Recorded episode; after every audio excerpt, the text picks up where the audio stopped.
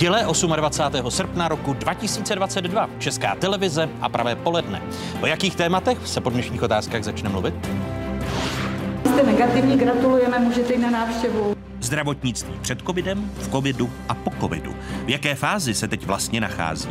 Diskuze ministra zdravotnictví Vlastimila Válka a bývalého ministra Romana Primuly.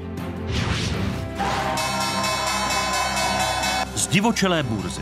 Ceny energií lámou rekordy. S nástupem podzimu poroste panika. Jak se jí vyhnout? Diskuze viceguvernérky Centrální banky Evy Zamrazilové, poradkyně premiéra Heleny Horské a místo předsedy největší odborové centrály v zemi Víta Samu. Je to drahé, velmi drahé. A snad nebude hůř ještě. Česká drahota. Proč jsme rekordmany v inflaci? Co vše se dá svést na vysoké ceny energií a jakou roli hrají marže? A co mají stát a centrální banka dělat, aby zdražování nepřiživovali? Další téma dnešních otázek. Vítejte a hezkou neděli vám všem divákům jedničky i z pravodajské 24. Vstupujete do jedinečného prostoru pro diskuzi. Ani prezidentské veto, ani obstrukce opozice. Poslanecká sněmovna v sobotu nad ránem rozhodla o osudu novely zákona o pojistném na veřejném zdravotním pojištění. Právní norma, která mimo jiné snižuje platby za pojištěnce státu do zdravotního pojištění, i přes odpor prezidenta republiky a opozice vstoupí v platnost. Miloš Zeman i zástupci opozice argumentovali, že nižší úhrady úhrady mohou ohrozit zachování kvality a dostupnosti zdravotní péče. Strany vládní koalice takové důsledky opakovaně odmítaly a prosadili si svou. Zdravotní pojišťovny disponují na účtech 60 miliardami rezerv. To znamená, ty 14 miliard je nemůže vůbec ohrozit a nemůže tedy ohrozit eh, dostupnost zdravotní péče, její kvalitu. To je naprosto lživé a je to jenom opravdu snaha eh, zase vzbudit ve veřejnosti obavy. Předloha také zavádí automatickou valorizaci úhrad plateb za státní pojištěnce.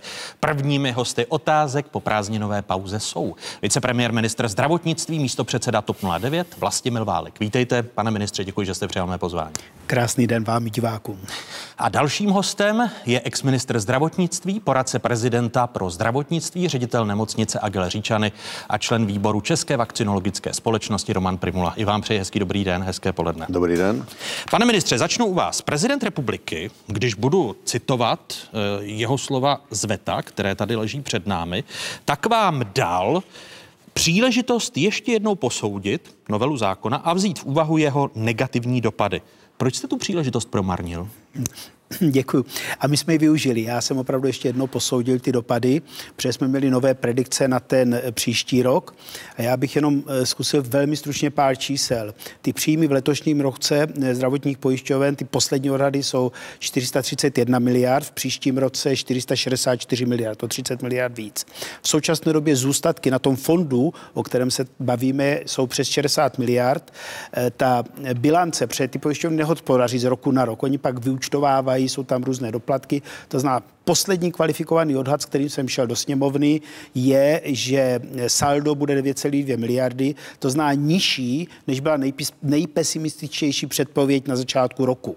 V letošním roce tedy saldo 9, zhruba 9 miliard. V příštím roce Teď, když už máme namenovanou úhradovou vyhlášku a počítáme samozřejmě s navýšením úhrad do zdravotnictví větším, než prošli, než řada těch dohodovacích řízení proběhla, kde se dohodli, tak větším, tak stejně to saldo bude 6 miliard. Na konci roku bude stále v rezervních fondech 42 miliard a na konci příštího roku, poté, co ta částka bude 1900 za státní pojištěnce, tam pořád bude 637 a 30, téměř 40 miliard. V příštím roce tedy počítáte se, se ztrátou zdravotnictví 6 miliard korun. O 3 miliardy nižší než letos a nižší než byla loni. To není ztráta zdravotnictví, to je to, co z fondu rezerv pak do toho systému zpětně jde. Počítáme i s kompenzačním zákonem a kompenzační vyhláškou, to zná kompenzaci více nákladů, především spojených s covidem, ale v žádném případě nedojde k ohrožení péče a naopak počítáme s tím, že bude nárůst nákladů nákladů do zdravotního systému vyšší, než byly nabídky v dohodovacím řízení. Výrazně vyšší. Vy souhlasíte, pane profesore, s argumenty, které eh, jsou v tom prezidentově vetu? Jinými slovy, kdyby podle vás mohlo dojít ke zhoršení zdravotní péče v Česku? Tak eh, já se pokusím oprostit od té politiky, která je na obou stranách z hlediska toho zdůvodňování, ale obecně si myslím, že e, ztráta 14 miliard může být citelná, ne však proto, že by došlo víceméně k poškození dostupnosti péče, to asi ne, protože tě, ta rezerva v tuto chvíli tam je dostatečná, to je pravda. Na druhou stranu predikovat dopady té situace, která tady je, hospodářská, je velmi složité, protože pokud naroste nezaměstnanost, tak samozřejmě ty odhady, které tady jsou, mohou být diametrálně odlišné. Máme tady problém s energiemi, nemocnice teď jdou na několika násobek. A...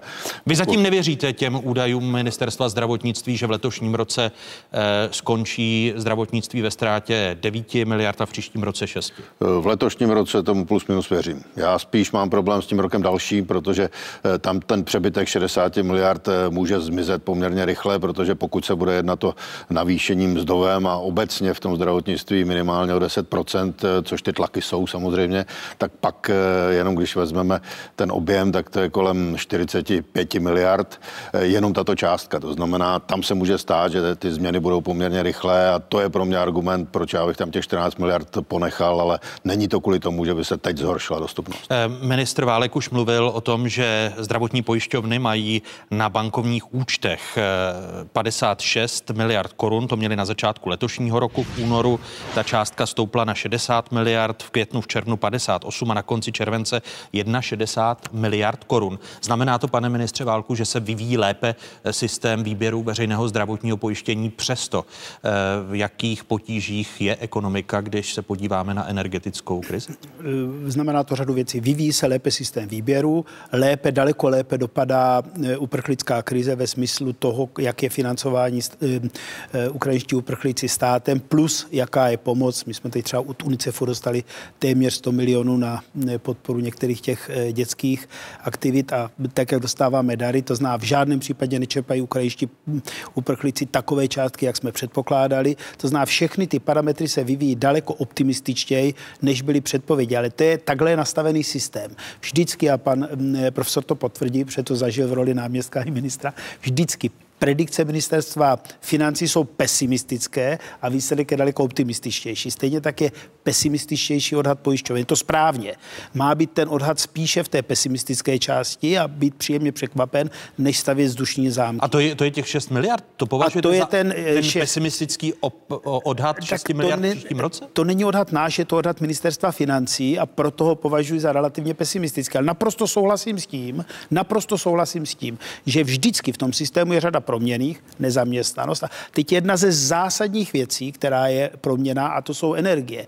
Moje role je, a já jsem to na vládě velmi důrazně řekl, a teď e, to jsem svůj důraz posunu, konec konců je to důvod, proč jsem si sestavil poradní sbor z ekonomických náměstků státních, krajských, městských, soukromých nemocnic a ty na mě poměrně tvrdě tlačí, tak e, aby nemocnice jednak měly jistotu, že s nimi bude podepsána smlouva na odběr energii, tedy aby měli vůbec dodávky energii, elektřiny, plynu. To je pro mě naprosto nepodkročitelné a do konce září to musí být jasné. A stejně tak musí být naprosto jasné, jak se postavíme k zálohám. Prostě nemůže to být tak, že ty nemocnice zaplatí na zálohách 20krát, 30krát víc.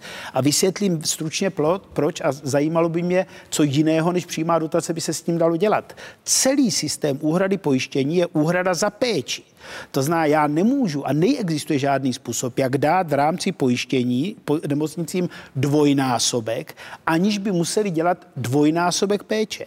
Já jim můžu navýšit pojištění, ale oni musí za to vykázat víc péče. A ty nemocnice jsou v některých případech na hraně. To zná ta představa, že zaplatí za energie trojnásobek, já jim dám trojnásobky v rámci mm, úhradové vyhlášky a oni tím satují energie, je nesmyslná, protože by museli udělat třikrát tolik zdravotní zdravotní péče a to nejde. Podle informací otázek, a tady záhy otázka na Romana Primulu jako v současnosti ředitele jedné ze soukromých nemocnic v České republice, podle informací otázek eh, část fakultních nemocnic, respektive všechny fakultní nemocnice, nemají uzavřeny smlouvy o dodávkách energií na příští rok. A distributoři se zatím do výběrových řízení, tak říkajíc, nehrnou. Vy máte, pane profesore Primula, jako ředitel Říčanské nemocnice zajištěny dodávky proudu a budete od 1 ledna eh, příštího roku svítit a topit elektřinou? Tak máme zajištěné dodávky proudu, protože v rámci takovéhoto konglomerátu eh, soukromých nemocnic eh, se logicky vyznává centrální politika, takže je snaha eh, centrálně nasmlouvat v podstatě energie, ale... Vy nemáte ten problém, které mají fakultní nemocnice podle zjištění otázek, které nemají nasmlouvány právě dodávky od 1. ledna, to znamená, že se mohou ocitnout bez elektřiny. Tak nemáme ten problém v tom slova smyslu, že bychom neměli nasmlouváno, ale určitě máme ten problém, že ta výše eh, záloh je podstatně větší a uvidíme, jak bude vypadat to doučtování, ale to, co tady padlo, tak eh, my jsme historicky tady bojovali jako ředitele fakultních nemocnic, abychom se vymanili z toho systému vlastně centrálního výběru, protože se v řadě případů stalo, eh, že lokální výběr vedl k nižším cenám, než zabezpečil ten centrální, protože ty podmínky se lišily. Ale teď je ta situace diametrálně odlišná. Já si myslím, že je to velmi rizikové, to, že soutěží každá nemocnice zvlášť.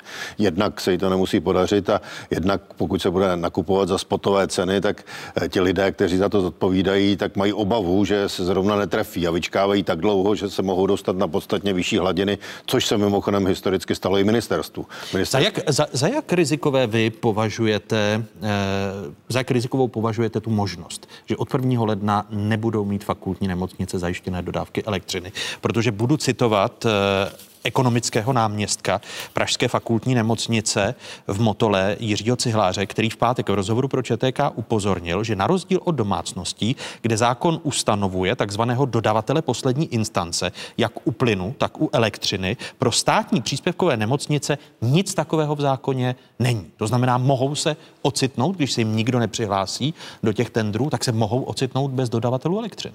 Mohou se dostat do takové situace, ale mně to připadá až absurdní. Myslím si, že eh, veškeré orgány by tady konaly tak, aby se to nestalo. Nedovedu si představit, že by někdo vypnul eh, prout eh, do fakultní nemocnice. Myslím si, že i ministerstvo v tom bude konat. To je věc, která je pro mě nepředstavitelná, že by mohla nastat. Ale Vy, když jste byl ministrem a náměstkem, tak jste věděl, že fakultní nemocnice a státní příspěvkové organizace nemají zákonně zajištěné to, co máme my jako fyzičtí odběratelé a co se spustilo po skandálu Bohemia Energy loni na podzim, že existují dodavatelé poslední instance? V té době jsem to nevěděl, protože... Takže to pro vás nová ten, ten, ten problém tam skutečně nebyl, tam byla jenom otázka, za jak eh, velkou marži jsme schopni nakoupit centrálně a to se řešilo eh, a ve srovnání s stávajícími problémy to bylo skutečně marginální, protože tam ty rozdíly ani zdaleka nedosahovaly toho, co je tady teď.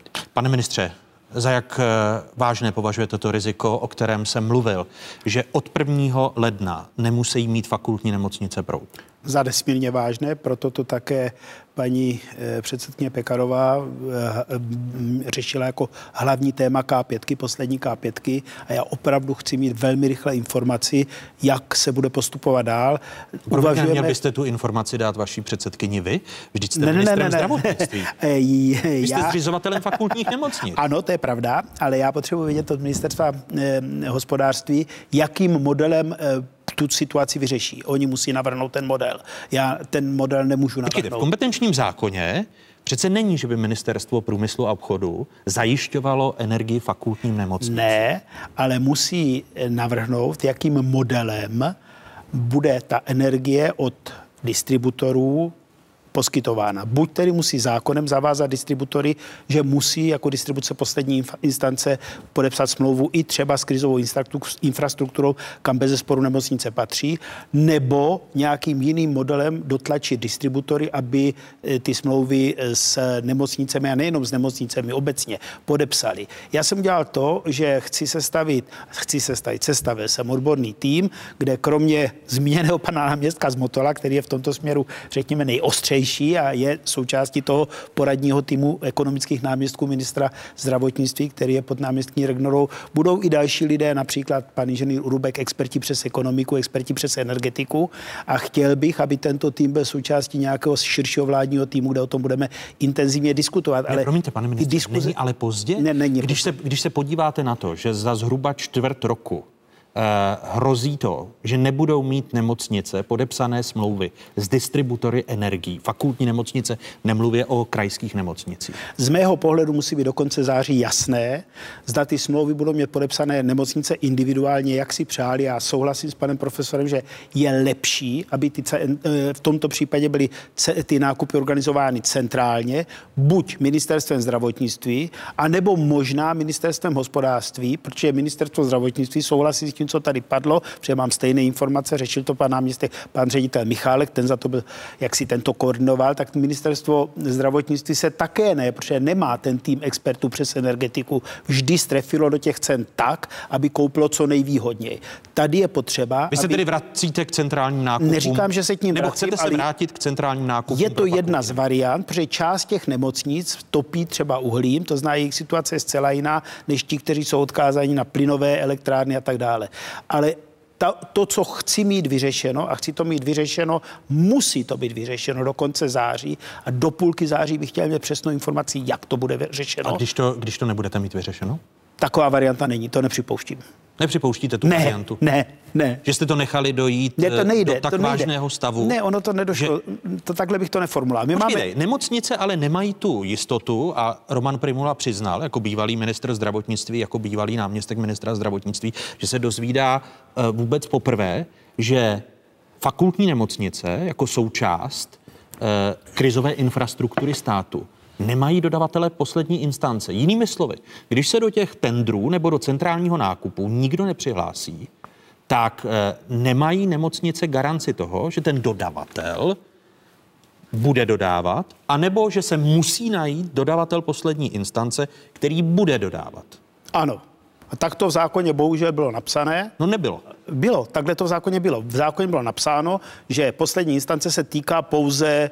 No nebylo napsáno ano, pro, ano, pro státní příspěvkové organizace. To je samozřejmě chyba, ale takhle je to v zákoně. A takhle rychle novelizovat zákon možná jde a o tom budeme určitě debatovat. Nevím, jestli je to správná cesta. Já nejsem odborník na ekonomiku. Já akorát ne, vím... Pane ministře, eh, tady nemusíte být odborník na ekonomiku. Neměl by v zákoně být takový pojistný mechanismus a neměla by být svolána mimořádná poslanecká sněmovna, která zajistí, aby státní infrastruktura, krizová infrastruktura, měla dodavatele posla, poslední instance, aby nebyly fakultní nemocnice vydírány distributory?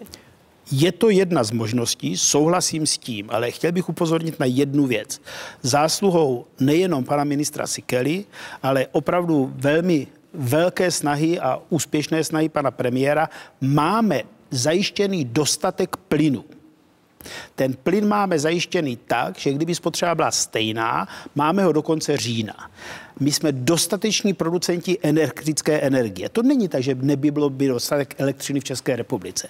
A ten problém je, jakým způsobem sklidnit trh, jakými nástroji ho sklidnit, aby my jsme využili toho, že máme dostatečné zásoby a že jsme producenti energie a těm klíčovým subjektům a obecně hospodářství ty energie dodali za samozřejmě cenu, která bude vyšší než v loňském roce, ale která nebude naprosto likvidační a aby jsme jim ji obecně dodali. Jestli ta cesta je změna zákona, hodit to na distributory a nechat to na pak na volnou ruku trhu, aby distributoři poslali nějaké zálohy, je možná cesta. Tím ale nezajistím to, aby ty zálohy nebyly třeba 20krát vyšší než loni. Jestli ta cesta je, že do toho daleko aktivněji vstoupí stát, například, teď já vůbec nevím, jestli to jde, jako distributor, nebo jako centrální nákupce, ministerstvo, nebo dokonce přímo ministerstvo hospodářství, které má ty experty, vyzná se v té problematice, jestli do toho víc stáhnou čest, to je to, o čem vláda intenzivně debatuje. Vláda vyřešila teď, jak pomoci rodinám. A myslím si, že to řešení pouze řada rodin nevyužívá, protože má, a já to chápu, protože má jak si takový řada rodin pocit, no přece si nepůjdu pro dávku, to nejsou žádné dávky. To je cílená pomoc. Já bych chtěl říct, že od začátku roku je to přes 350 miliard. Když si vezmu ukrajinskou uprchlickou krizi, 12 miliard. 354 tuší miliard na tuto pomoc. Ten problém je, že musíme dostatečně jasně veřejnosti vysvětlit, jaké všechny ty typy dávek jsou a udělali jsme to, že tu dávku na bydlení dokonce jsme zvýšili tu horní hranici a vypočítat ty budeme z daleko kratšího úseku, aby opravdu reflektovala aktuální názvy. Pane ministře, vy, vy, vy garantujete svojí obrazně řečeno hlavou na špalku, že budou zajištěny dodávky fakultním nemocnicím elektrické energie a budou nové smlouvy podepsány. Já si troufnu říct, že pokud nebudou zajištěny nemoc, eh, eh, fakultní nemocnicím dodávky energie, tak já nebudu minister zdravotnictví. Nebudu dělat ministra zdravotnictví, který by se nemohl podívat do očí fakultní nemocnici, ale především pacientům. Jedna věc jsou fakultní nemocnice, ale ti pacienti, co se tam léčí, prostě musí být zajištěny dodávky energie a nesmí ty dodávky energie zlikvidovat zdravotnictví v České republice. Tečka. Eh, pane profesore, Kdyby vy jste byl ministrem zdravotnictví, jak byste ten problém řešil? Centrální nákupy, určitě vrátit se k centrálním nákupům u fakultních nemocnic v souvislosti s dodávkami elektřiny od 1. ledna? V tuto chvíli bych se asi snažil jít touto cestou, ale ona to není cesta samospasitelná, protože eh, tady musí ingerovat do toho problému stát jako celek, protože eh, opravdu ty vysoké a zvyšující se neustále hladiny mohou to zdravotnictví totálně položit. To znamená, tady Eh, se musí vymyslet mechanismus, jak ty ceny buď zastropovat, nebo vymyslet dotace, eh, které by ty prostředky zpátky do toho zdravotnictví přinesly. Bez toho. Vy máte jak vysoké zálohy jako soukromá nemocnice? No tak jsou, jsou v podstatě na eh, zhruba 4 až 5 násobku toho, co bylo předtím. A jak byste to tedy řešil, když ministr zdravotnictví a váš nástupce říká, že má problém, jak zpátky vykompenzovat nemocnicím ty peníze, protože by musel zvýšit, pochopili jsem to správně, eh, počet výkonů, kdyby se eh, zvyšovaly úhrady, eh, protože v současnosti nemá šanci Pochopil jsem, pane ministře, správně vaše slova? Ano. E, nemá šanci, jak ty zvýšené zálohy do zdravotnických zařízení poslat? To, co tady pan ministr říkal, je naprostá pravda, protože tady je nastaven nějaký úhradový mechanismus, který historicky vychází z nějaké výkonnosti, která se svým způsobem valorizuje, ale velmi nepatrně. Vychází z nějakých premis, že třeba cena pracovní síly, e, myslím tím lékaře, byla kolem 80 tisíc, dnes jsme úplně někde jinde, jsou úplně jiné vstupy energie. To znamená, znamená to, že celý ten mechanismus se buď bude muset dramaticky změnit a přepočítat, a nebo se budou muset najít mechanismy, jak tam přímo dotačně alokovat prostředky, ale to vstávající, šel jakou cestou? to vstávající legislativě není možné. To, to znamená udělat skutečně legislativní změnu, protože eh, ono to přepočítávat v této turbulentní době asi není možné.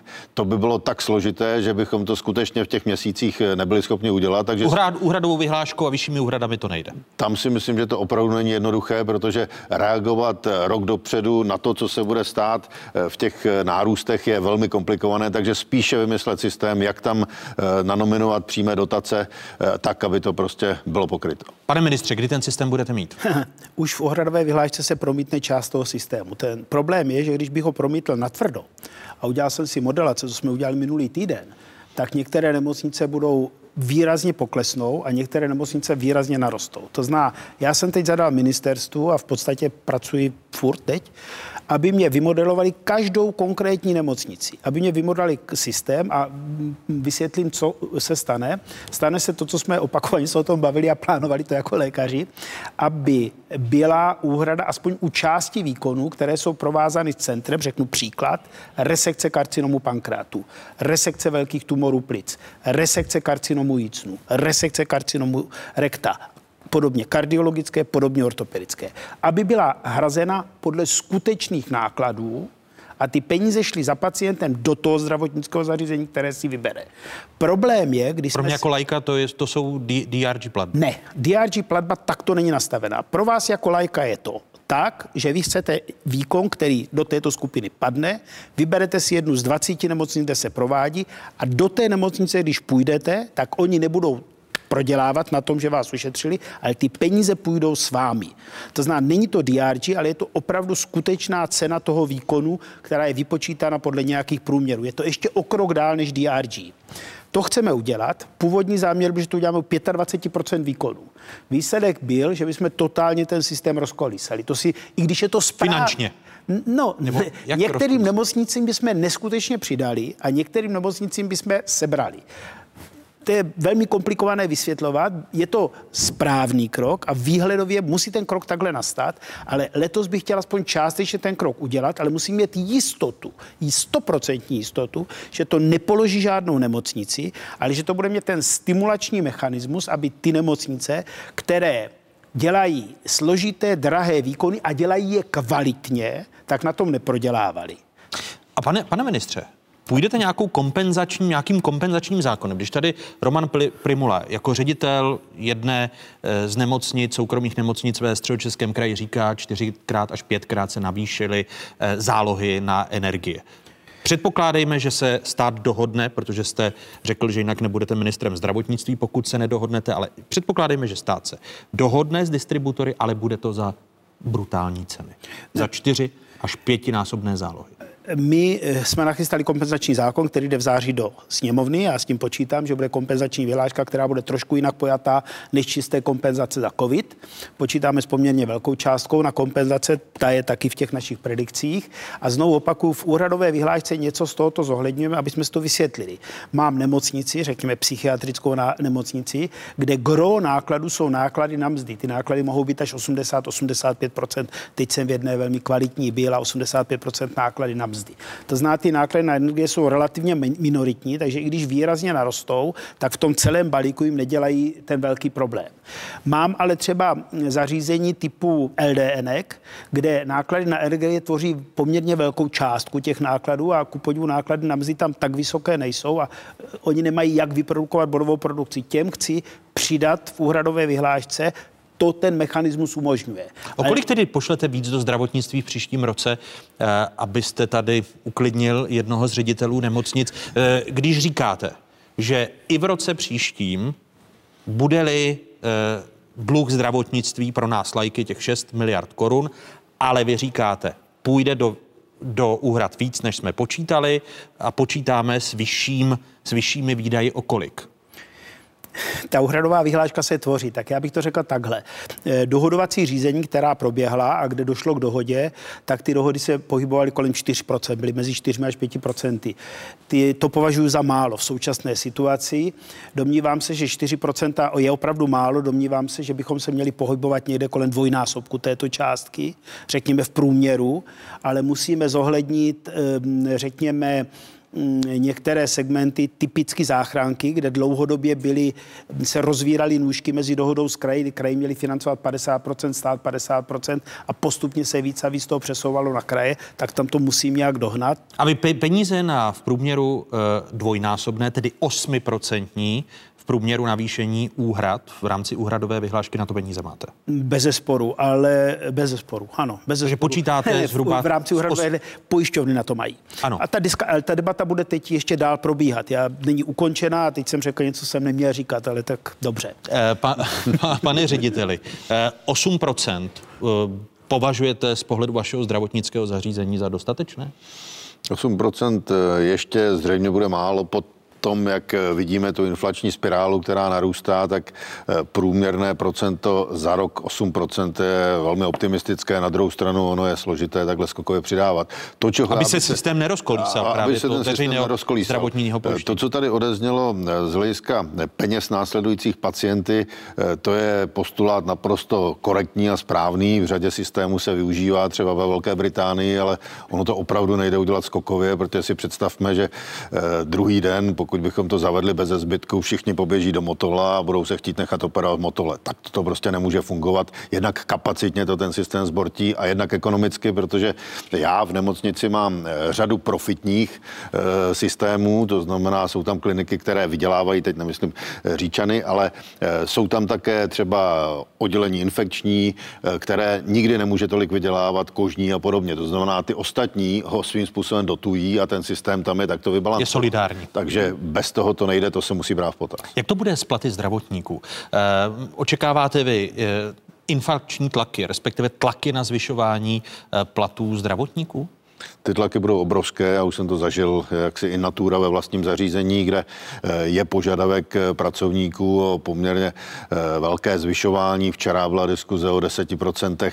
Uvidíme, jak se to bude vyvíjet, ale samozřejmě jsou to normální lidé, kteří žijí v této zemi a pokud budou exponováni tomu, že jejich energie budou takto stoupat, inflace půjde nahoru, spotřeba eh, jejich půjde takto nahoru, tak prostě mají požadavek, aby se jim adekvátně zvyšovaly mzdy a nebude to jednoduché. A vy, kdybyste byl ministrem zdravotnictví, tak byste v průměru eh, navýšení platů lékařů, po případě zdravotních sester, slovem adekvátní, promítl do procentuální části v jaké výši? Já tady nechci být i populistou, když nejsem tím ministrem, protože ono je velmi jednoduché říct. Jste ředitelem nemocnice, tak si ne, zavaříte ne, i ve své ne, vlastní ne, nemocnici. Jako přesně tak, já tady nikdy neřeknu, že to bude o 20%, ten systém na to prostě nemá. Takže tady ta diskuze se bude pohybovat někde mezi já můj odhad je mezi 6 eh, až 10% v tomto pásmu. Eh, pane ministře, je to správný odhad i za vás? Ono se, je potřeba se bavit o kategoriích. Zdravotníci, zdravotniční pracovníci, lékaři, sestry dostali navýšení 6% na začátku roku. My jsme byli jediný rezort, který obhájil to navýšení a to zůstalo. A já předpokládám, že v příštím roce bychom zase nějaké navýšení měli mít, určitě ne 6% a dovedu si představit debatu někde okolo, řekněme, mezi okolo 4%. Pro mě je zásadní dohnat nízkopříjmové skupiny, to zná sanitáře, THP pracovníky, protože ti jsou opravdu ohroženi daleko nejvíc. Pak tady mám absolventy lékařských fakult, kteří po kmeni stále zůstávali v té nízké platové třídě. Tam jsme udělali změnu, že už po kmeni půjdou do 13. platové třídy. A, pro, a to je, na, to není, na to je potřeba nezapomínat. V nemocnicích mám velkou masu nezdravotnických pracovníků, kterým se dlouhodobě platy nezvyšovaly. A tam jsme schválili zvýšení o 10%. Podobné, jako je to u státních zaměstnanců nebo některých dalších. A to kategorii. počítáte i v příštím roce? U ano, těchto... a to zase promítáme do té úhradové. Ne, ne, ne, to je navýšení o 10%, které bude jakoby na příští rok, ale mělo by být od září. Mělo by být od září a zůstane ano. I, i v příštím a... roce. Ale očekáváte už lékařů e, zhruba o 4%. Dovedu si představit tuto debatu. Je potřeba si říct, že v tom zákoně byly ještě, kromě valorizace úhrad za státní pojištěnce, a my jsme neřekli jednu věc. V roce 24 už ten systém bude ziskový. My se dostáváme do situace, že v roce 24 ta úhrada za státní pojištěnce bude nejméně 2400 korun. 2040 korun. Pravděpodobně výše, protože bude kopírovat valorizaci úhrad za státní pojištěnce a vypočítává se z inflace letošního příštího roku. I při těch zvýšených výdajích za energie, po případě za zdravotnický materiál a podobně, vy očekáváte, že v roce 2024 bude systém tuzemského zdravotnictví v plusu, tedy že nepůjde o deficity 9 miliard v roce letošním, 6 miliard v roce příštím, jak předpokládáte? Takhle nám vychází zatím všechny predikce nám i financí. Nicméně, to klíčové je, že už v tom roce bude nárůst eh, platba za státní pojištěnce daleko vyšší, než byla ta plánovaná na letošní rok, bude skoro 100 korun vyšší. Pak je druhá věc, kterou je potřeba eh, jasně říct. V té úhradové vyhlášce jsme zvlášť vyčlenili peníze na centrové léky, na ty drahé léky, které financujeme samostatně. Posílili jsme financování urgentních příjmů. To, co říká pan profesor Primula, ano, to je ten problém. Urgentní příjmy jsou klasicky ztrátové. A pozor, zavedli jsme daleko silněji jednodenní medicínu, respektive jednodenní chirurgii, kde si myslím, že pro posílení pro malé nemocnice, pro praxe, pro tu dostupnost, já bych z radou výkonů u sebe šel do Říčan, protože jsou tam výkony, které se tam dělají výborně a je nesmysl nejít do Říčan. To není všechno motole. Takže toto jsme také posílili. To znamená, já myslím, že ten celý komplex by se mohl dobře promítnout do zvýšení řekněme, kvality té péče a přitom by ten systém nemohl, neměl rozkolísat. Nicméně pořád tady máme ten problém energie a tam já si uvědomuji svůj úkol zajistit, aby zdravotnická zařízení měly smlouvy, nějakým z těch mechanismů a dělat maximum pro to, aby výše těch zálohových pladev byla co nejnižší, protože zdravotnická zařízení jsou pro každého dodavatele jistota, zvlášť přímo řízené, prostě nikdy nezbankrotují. Vždycky ten dluh musí stát saturovat. To je prostě realita. Dal jste za to hlavu na špalek v tomto, v tomto pořadu. Co je moje eh, hlava oproti českému zdravotnictví? Německo od října plošně zavede povinné respirátory v dálkové dopravě. Zdravotní roušky budou moci mít jen děti. Eh, do nemocnic a pečovatelských zařízení bude možný vstup jen s negativním testem. O rouškách v obchodech, restauracích a volnočasových zařízeních rozhodnou jednotlivé německé regiony. Wir wollen im jetzt kommenden Herbst deutlich besser für die Pandemie gerüstet sein, als das in der Vergangenheit der Fall gewesen ist. Und äh, ich rechne mit einer deutlichen Corona-Welle im Herbst. Slova německého ministra zdravotnictví z konce tohoto týdne. Německý ministr zároveň ujistil, že žádné plošné uzavírky či přechody na digitální vyučování se konat nebudou. Podívejme se na aktuální data Ústavu zdravotnických informací a statistiky, jak se vyvíjí počet aktuálních případů. Ústup epidemie na počátku léta oproti situaci na začátku května. V současnosti sledujeme jednoznačný pokles epidemie oproti stavu ze začátku srpna. Nicméně evidentně evidentně dobrzdí ke konci srpna na vysokých číslech. Je to důsledek vysoké nakažlivosti dominantních subvariant Omikronu. Podzimní šíření nákazy tak skutečně může být o hodně vysokých číslech, i když Česká republika nebude plošně testovat. Komentuje situaci ředitel ÚZISu profesor Ladislav Dušek. Vy jste, pane profesore Primulo, kritizoval v uplynulých týdnech opakovaně vládu za její liberální přístup k pandemii, respektive epidemii onemocnění COVID-19. Trvá ta vaše kritika? Tak já neříkám, že jsem kritizoval, já jsem říkal, že vláda vyznává liberální přístup a to, to je trochu něco jiného. No, to není kritika? Vám se líbí liberální přístup? No ne, tak eh, my si musíme říct, kam až sahá ta míra liberálnosti a kde už by nějaká opatření měla být. Eh, já třeba se nesouhlasil s tím, že není plošné opatření v nemocnicích, protože tam si myslím, že by ty respirátory eh, měly být minimálně v té vlně, která byla. Když se podíváme na to Německo, tak to Německo postupuje podstatně přísněji, konzervativněji než, než my. A ten postup německý je vám bližší než postup válku? No, mus, musíme si uvědomit, kde jsme. Samozřejmě já si myslím, že máme jasná data o tom, že respirátory význam mají. Ale jejich účinnost v době, kdy tady byly původní varianty Wuhanské nebo Delta, byly podstatně vyšší, nebo ta účinnost byla vyšší, než tomu je teď, protože při rychlosti šíření variant Omikronu eh, ta účinnost samozřejmě klesá. Máme tady snad jedinou randomizovanou studii, která je ze země, eh, kterou někteří spochybňují, ale ta studie je brána skutečně renomovanými autoritami i časopisy a tam se ukazuje, že ta účinnost je kolem 10%. To, to se objektivně nezdá až tak vysoké, ale ta účinnost tady je. To, že bychom neměli nařizovat plošně respirátory napříč republikou, s tím já naprosto souhlasím. Eh, tam, kde bych to viděl jako na místě, jsou opravdu eh, zdravotnická zařízení, případně zařízení sociální sféry. A pokud... Kde byste je od října zavedl po vzoru německé od října centrální vlády? Bude záležet, jak se bude vyvíjet eh, epidemiologická situace. Já bych nechtěl něco dělat taxativně k nějakému datu. Pokud půjdeme nahoru, tak tam bych to udělal. Jinak ve školách při této účinnosti a při tom, jak to budeme mít nasazeno, to asi je kontraproduktivní, protože si musíme uvědomit to, že eh, já, abych dosáhl nějakou efektivitu, tak to musí mít celou dobu přesně nasazeno, nemůžu to mít pod nosem a pokud to tak mám, tak ta účinnost jde dramaticky dolů a pak to ten význam nemá. Eh, ministr zdravotnictví, zde přítomný eh, Vlastimil Válek, mluvil o tom, že od října se vrátí jeden antigenní test s největší. Pane ministře, kroutíte rukou, už o toho ustupujete? Ne, ne, ne. Ta debata není úplně takto přesná. Ta debata je o tom, že dneska pacient, který má příznaky, tak musí jít k lékaři, k svému praktickému, nebo se ho musí skontaktovat a ten lékař mu vystaví žádanku na PCR test nebo antigenní test a on si udělá PCR nebo antigenní test, čímž se prokáže, jestli má nebo nemá COVID. A to, co já říkám, a proto je debata odborníků s pojišťovnou, jestli by nešlo zvážit, že by ten pacient nemusel jít k praktickému lékaři, šel přímo do testovacího střediska, tam mu tu vyžádanku vystavil lékař, který má tu odbornost eh, v laboratorních metodách a pokud má test pozitivní, tak by šel svému praktickému lékaři, pokud nemá, je z tohoto pohledu zdravý, má jenom nachlazení. A říkám to z toho důvodu, že symptomy toho covidu v těch lehkých průbězích vypadají velmi podobně jako chřipka, vypadají velmi podobně jako jiná respirační onemocnění. A navrhoval jsem to jako jednu z možných cest, kdybychom snížili preventivně, se připravili na snížení zátěže těch praktických lékařů, protože se bojím chřipkové vlny, která předběhne tu vlnu covidu.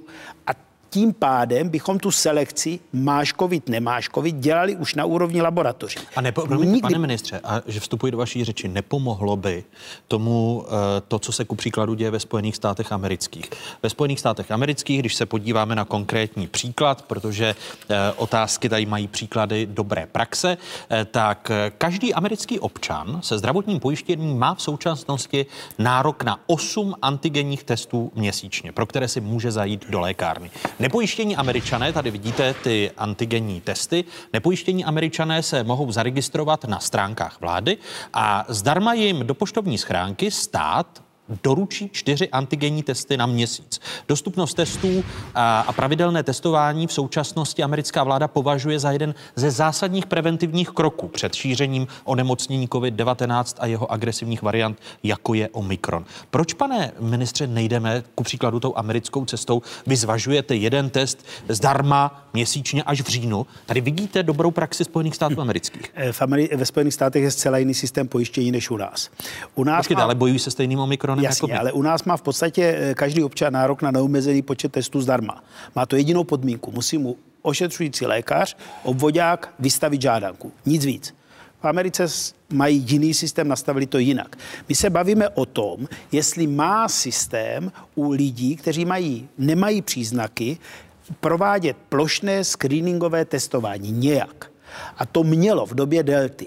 Nemá to v těch, u těchto mutací, kdy vlastně ta jejich virulence se podobá spalničkám. Prostě spalničky neutestujete, neutestujete covid. Já vám ukážu... Pane, pane profesore, je to tak? Eh, když se podíváte na ten americký příklad, neutestujeme, eh, neutestujeme ty nové varianty covidu eh, kdyby lidé měli k dispozici, ku příkladu ty testy doma, jako ve Spojených státech amerických, měli na ně nárok, nemuseli chodit za, jako za praktickým lékařem? Neutestujeme, protože eh, ty náklady na enormní počty testů jsou samozřejmě obrovské a my tu epidemii stejně tímto nezastavíme, protože lidé jsou neukáznění, chodí nadále prostě i s příznaky eh, do zaměstnání a tak dále. Ale aby to nevypadalo, že já zcela souhlasím s touto politikou eh, stávající vlády, já mám problém s jinou věcí pokud si řekneme, že chceme mít liberální model, dobře, ale měli bychom ho mít přesně zasaturován potom léčebně, protože eh, mě vadilo, že tady dlouho nebyl Paxlovid, teď snad už je uzavřená smlouva, takže by tady mohl být v nějaké době.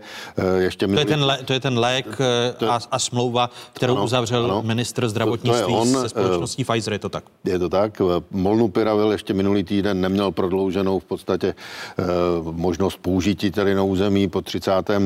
srpnu Měli bychom tady mít eh, sotruvivab jako protilátky, které jsou funkční, to znamená, abychom byli schopni minimalizovat eh, eventuální eh, hospitalizace v systému, který je relativně liberální. Pane ministře. Já zase nechci vypadat, že na 100% souhlasím s panem profesorem. V tomto případě 100% souhlasím. A e, doplním a navíc bychom měli zajistit, aby se ty látky dostaly, ty léky dostaly co nejblíž praktickým lékařům. Mě bohužel neprošel parlamentem zákon, který jsem je chtěl dostat do těch základních lékáren, nicméně teď hledáme jiné cesty, jak to udělat. Pak slovit je jednoduchý příběh. Já prostě nechtěl opakovat chybu předchozí, a otázka, jestli je nazvat chybou, když jsme eh, objednali monoklonální protilátky opakovaně a nemůžu říct, že to byla ničí chyba. On pan premiér do toho velmi intenzivně zasahoval a on konečně pan náměstek to ví líp než já. A, eh, Nejen monoklonální, ale zároveň i ivermektiny a ne, další. Ne, ivermektin byl jiný příběh, tam prostě nařídil. nařídil no ale, ale pan, pan premiér, někdejší premiér Andrej Babiš se stal lékárníkem a nakoupili se obří no. objemy no. a to jsem se chtěl zeptat. Kolik i v souvislosti s vakcínami, kolik peněz se zbytečně vy, vyhodilo, tak říkajíc, za větší množství, eh, ku příkladu vakcín, než dávek, kterými by se proočkovala tu zemská, tu zemská populace, protože by musela projít čtyřmi až, až pěti dvoj, dvojdávkami já zkusím být hodně korektní. Ano. Já bych byl obezřetný v tom, kolik se vyhodilo zbytečně, ale monoklonálních protilátek se nakoupilo, stát nakoupil za zhruba 3,5 miliardy a já teď musím 1,5 miliardy zaplatit, protože byly nespotřebované. Ty smlouvy takhle byly nastavené, že to, co se nespotřebuje, zaplatí stát. Já jsem podepisoval smlouvu na Paxlovi tak dlouho proto, že jsem nechtěl, abych ji měl takto nastavenou.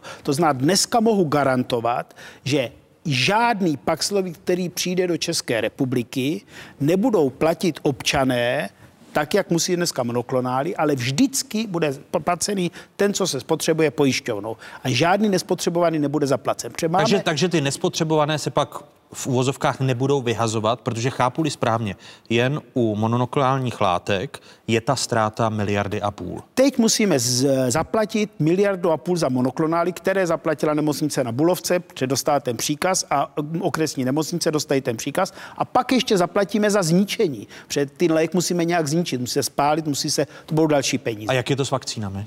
S vakcínami je to tak, že my jsme objednali v podstatě a máme objednáno v podstatě téměř 5, 50 milionů dávek vakcín. To znamená, kdybychom každého občana chtěli očkovat, tak máme na pětkrát pro očkování každého občana.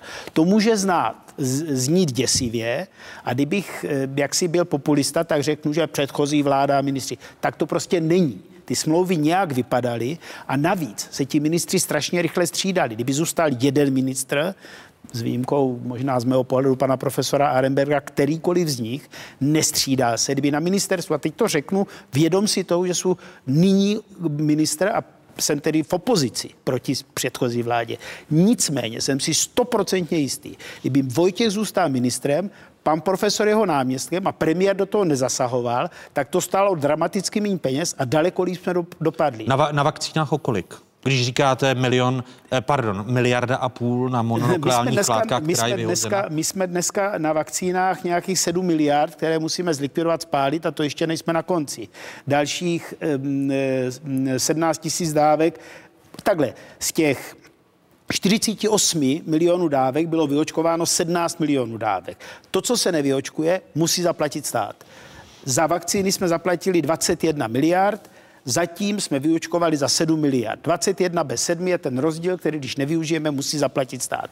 Já chci udělat dvě změny. Ta první změna bude, že ty smlouvy modifikujeme. Ta druhá změna bude, že vždycky dostaneme poslední typ vakcíny. Teď už můžu říct, a já myslím, že to pan profesor potvrdí, že prvního bude probírat první jednání o B jedna vakcíně, o té upravené. Myslím, že z pátého bude probíhat druhé jednání EMI o B45. A my máme už teď, a to mohu zase garantovat, domluvené s EMO, že teda s EMO, s firmou Pfizer, pokud budou schválené prvního, respektive pátého ty upravené vakcíny, tak všechny dodávky do konce roku, což je zhruba 3,5, kolem 3 milionů dávek, budou ty nové vakcíny, nebo upravené vakcíny. To znamená, toto se podařilo a v rámci předsednictví máme v srpnu, teď v září, neformální jednání ministrů zdravotnictví evropských zemí, dokonce se ozývají i mimoevropští eh, ministři mimo Evropskou unii, kteří se chtějí zúčastnit. Pozvali jsme tam šéfy firmy Pfizer a Moderna a chceme velmi intenzivně a důrazně jednat obecně o strategii očkovacích látek, když to řeknu zjednodušeně.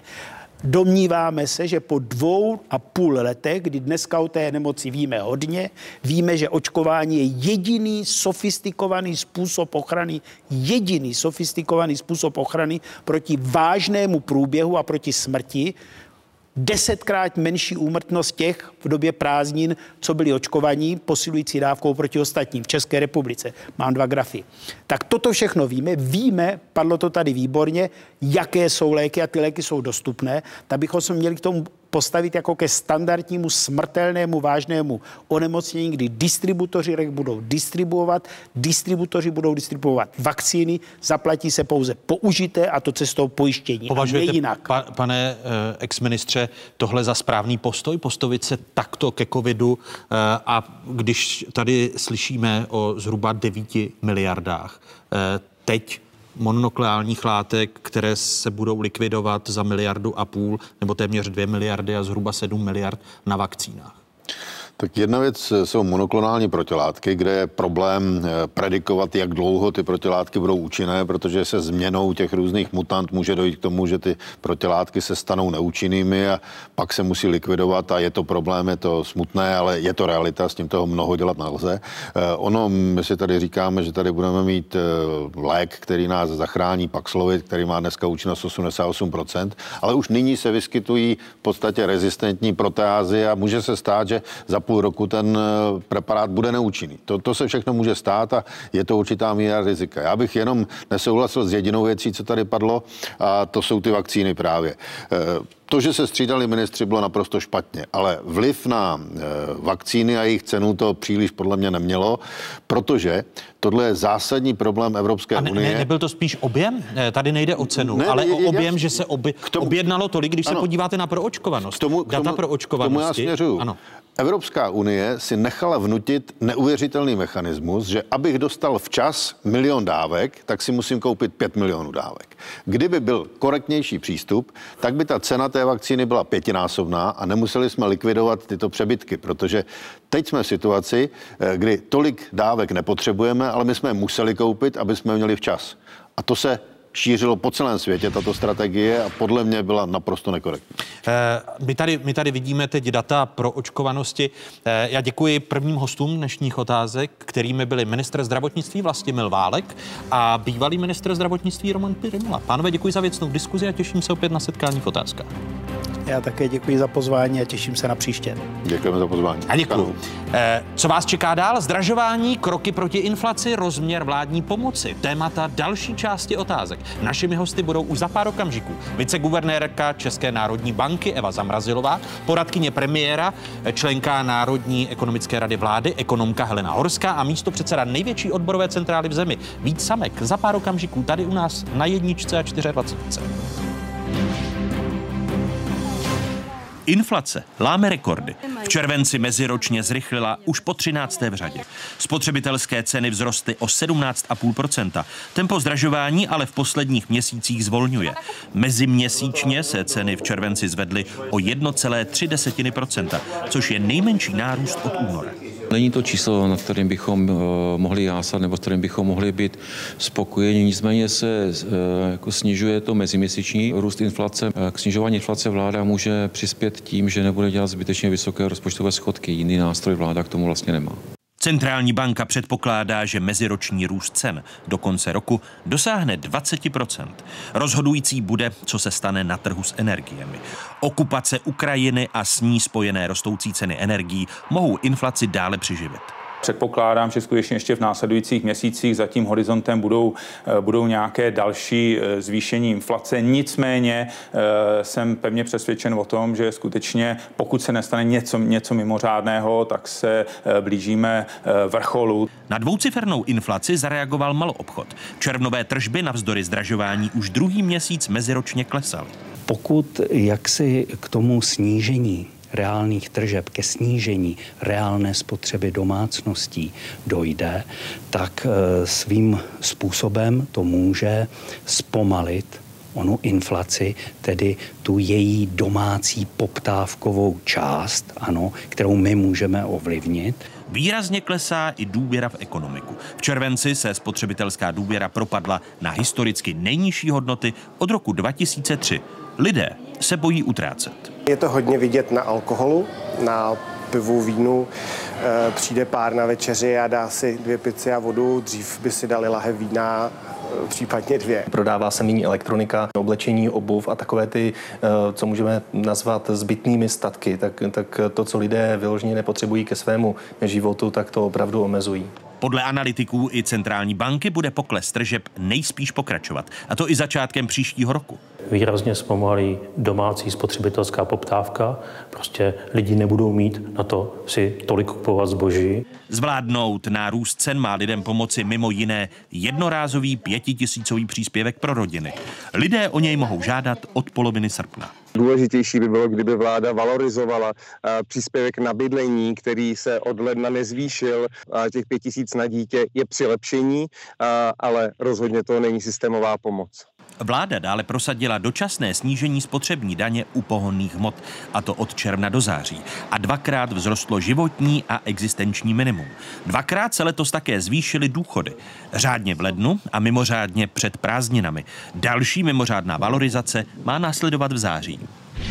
Lidem má nově pomoci i úsporný tarif. Jeho parametry vláda schválila tento týden a od října se vláda podle ministra práce a sociálních věcí Mariana Jurečky chystá také zvýšit normativy na bydlení. Ty jsou podle odborníků na sociální problematiku i podle Národní ekonomické rady vlády nízké a neodpovídají realitě. Dalšími hosty otázek jsou avizovaní viceguvernérka České národní banky a žena, která tady donedávna byla jako bývalá předsedkyně Národní rozpočtové rady Eva Zamrazilová. Vítejte, hezký dobrý den. Dobrý den. Mé pozvání přijala členka Nervu, poradkyně premiéra, hlavní ekonomka Raiffeisen Bank Helena Horská. I vám přeji hezké nedělní odpoledne. Vítejte. Krásné nedělní odpoledne, děkuji za pozvání. Není zač. A děkuji i místo předsedovi nejsilnější odborové eh, centrály v zemi Vítu Samkovi, že přijal mé pozvání. Vítejte. Hezké nedělní odpoledne. Hezký den.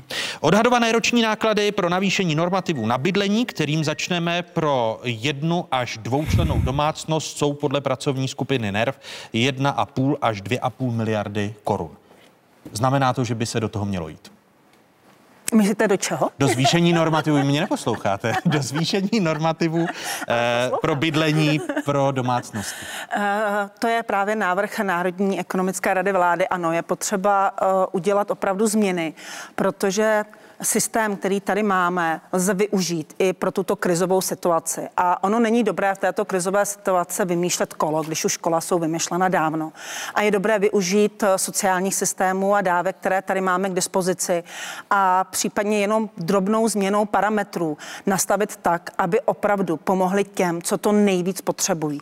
A právě tato dávka a zvýšení normativů je cestou, jak rychle bez eh, výrazných navýšení třeba i legislativních eh, norem, bez čekání, zda projde nebo neprojde poslaneckou sněmovnou, tedy legislativním procesem, jak rychle nastavit pomoc tak, aby pomáhala rychle, účinně a cíleně. Jak často toto říkáte premiérovi právě i v návaznosti na balíček opatření na zmírnění dopadů energetické chudoby, který tady před námi leží a který jako nerv jste eh, předložili vládě, protože odbory a nejen odbory, ale i opozice kritizuje vládu, že to je příliš pomalé a že už ty kroky dávno měly být uskutečněny. Jak často to říkáte premiérovi? Pokaždé, když se potkáme a pokaždé, kdy zasedá nerv, já myslím, že tato opatření jsou známa, ale ono není jednání, ono to možná z hlediska poradců vypadá strašně jednoduché, ale ta jednání probíhají a myslím si, že panuje schoda eh, v rámci koalice nad tím, že je potřeba změnit eh, právě tyto parametry,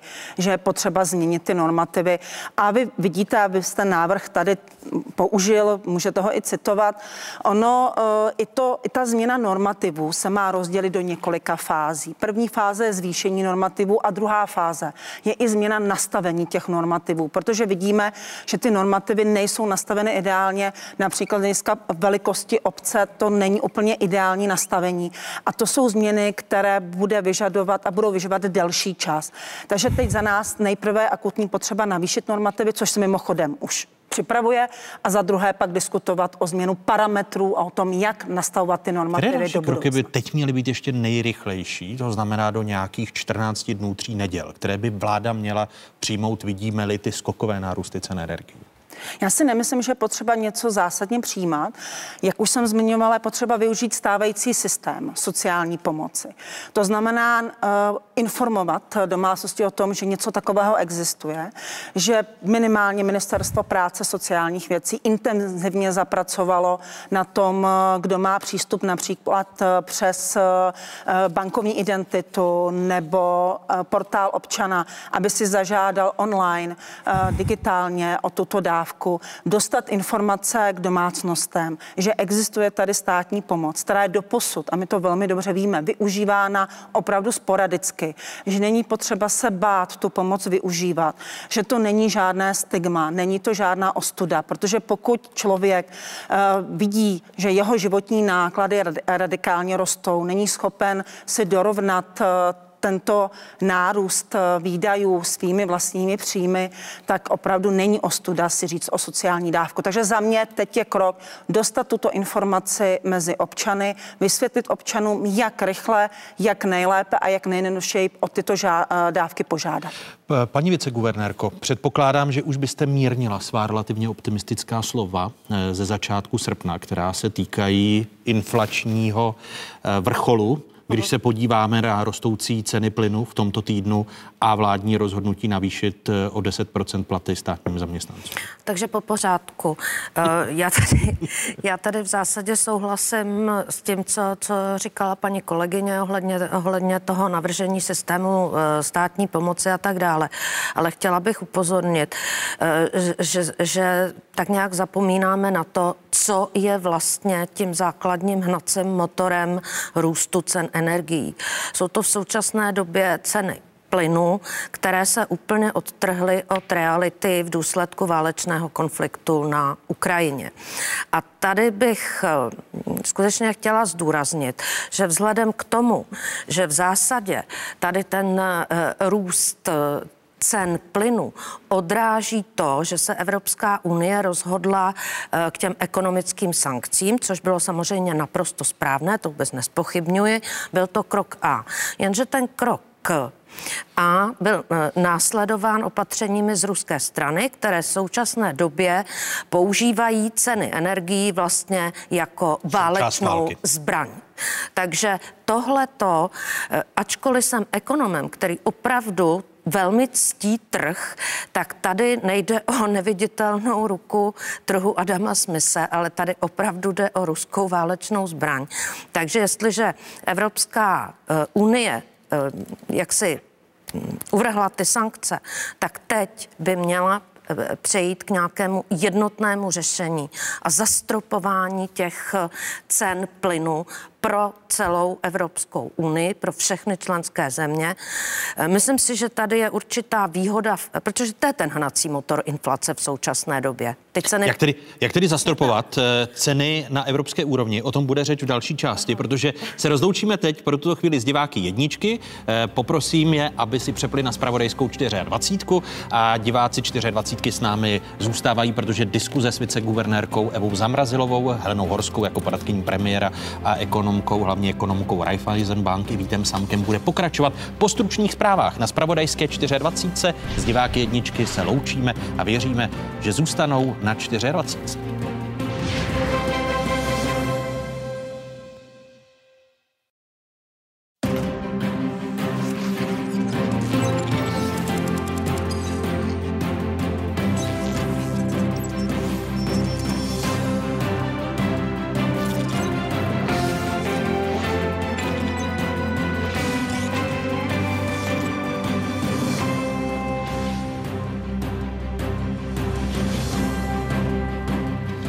na správné adrese, tady je Spravodajská jednička v zemi, tady je Spravodajská 24 České televize. O jakých tématech se po dnešních otázkách začne mluvit?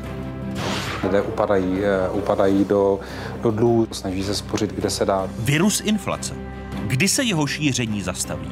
V pokračování diskuze viceguvernérky Centrální banky Evy Zamrazilové, poradkyně premiéra Heleny Horské a místo předsedy největší odborové centrály v zemi Víta Samka. Čekají nás tedy celkově méně klidné roky, než na jaké jsme byli zvyklí. Tanec mezi vejci.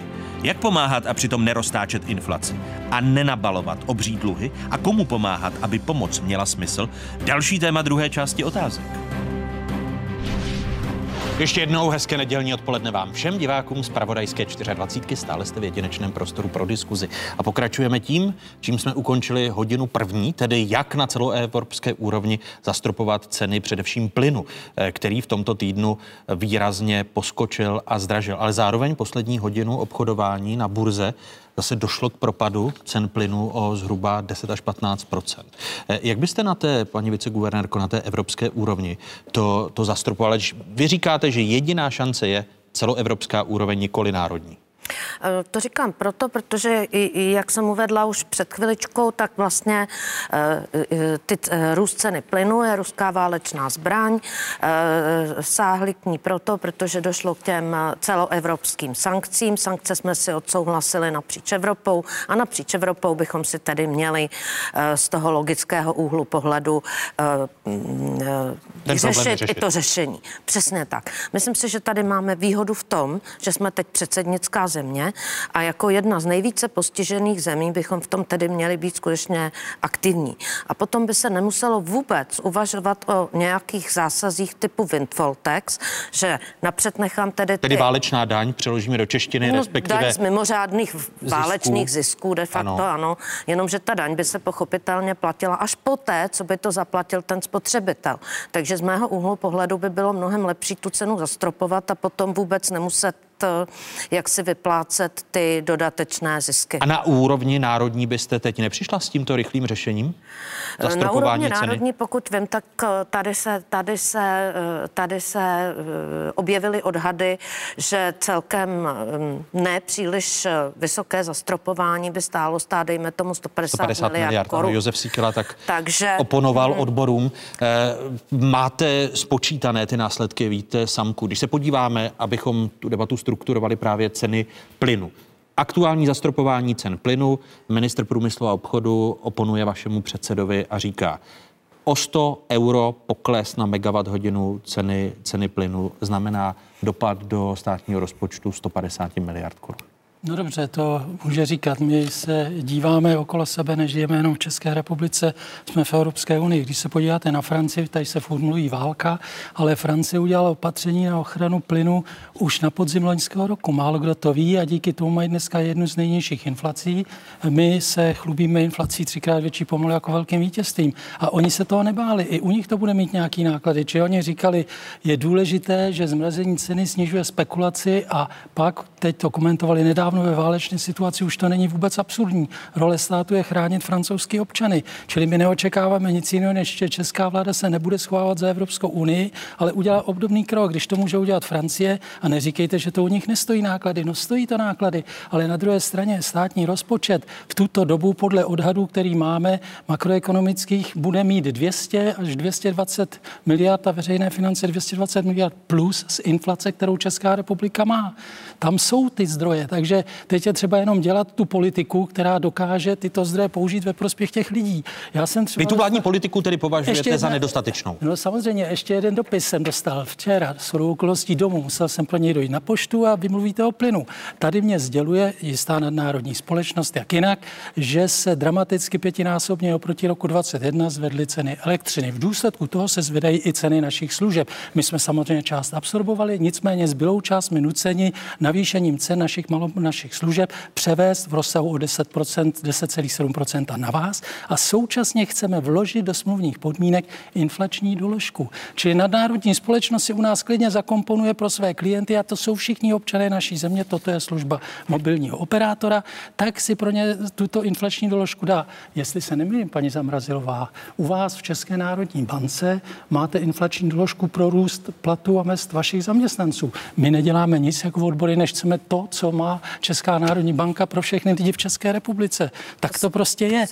Na druhé straně, na druhé straně zase u vás ve vaší bance jste se ten nedávno pochlubili fantastickým ziskem. 78,5% nárůstu zisku oproti loňskému roku. Já vím, že, já vím, že ta úroveň byla loni, byla loni trochu nižší, ale i tam jsou zdroje. No a to, co potřebujeme jako odbory, je to, aby ani tady v České televizi, já jsem mluvil s vaším šéfem odboru OS Media, tady v České televizi, tady stagnují již 13 let nebo 14 let ty koncesionářské poplatky a budou se propouštět lidi. Takže to jsou témata, kterými žije tento národ a žádá na ně odpověď od této vlády. Tak já se nebudu vyhýbat tomu, uh, ohle, tomu Inflační doložce odpovědi o zvyšování platů v inflační centrální dolož, bance? eh, zvyšování platů v centrální bance.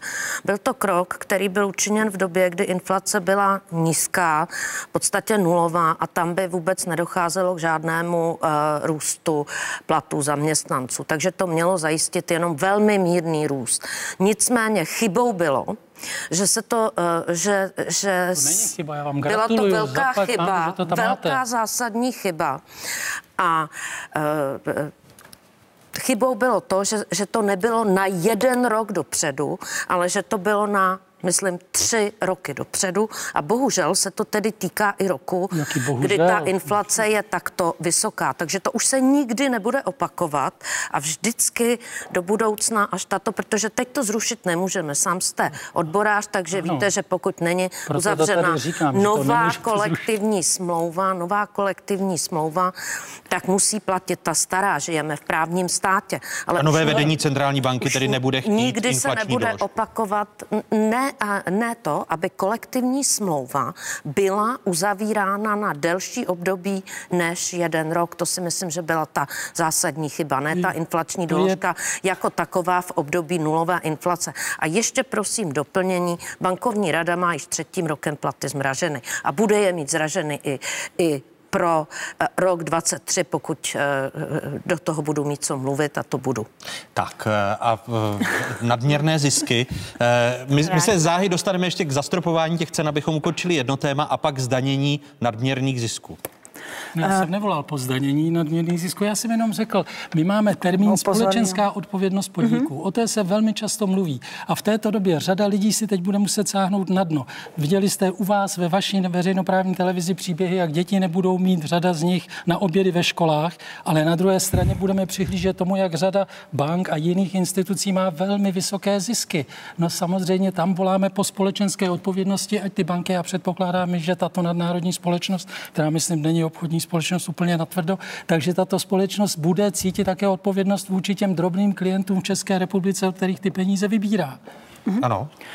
Um, tak děkuji za tu společenskou odpovědnost. Já myslím, že když se podíváme samozřejmě na hospodářské výsledky bank, tak bíjí do očí. Ale pozor na to mezinárodní, eh, meziroční srovnání, protože to meziroční srovnání, a to si myslím, že pane Sámku shodneme, je z velmi nízké základny během covidu, kdy eh, O něco banky... nižší, ne eh, úplně dramaticky eh, nízké. Je to nižší základna, meziroční srovnání tudíž ovlivněno. Jenom připomeňme tu společenskou odpovědnost. Banky během covidu byly součástí řešení a vlastně pomáhaly jak domácnostem, tak firmám se vypořádat eh, i s obrovskými výpadky až s nulovými tržbami a vlastně odkladem splátek pomohly i této ekonomice, této země eh, čelit covidu. Eh, A když se také podíváme na to, jaké jsme měli předchozí léta, léta velmi nízkých úrokových sazeb, tak také hospodářské výsledky bank nebyly takové, jako byly třeba v 90. letech.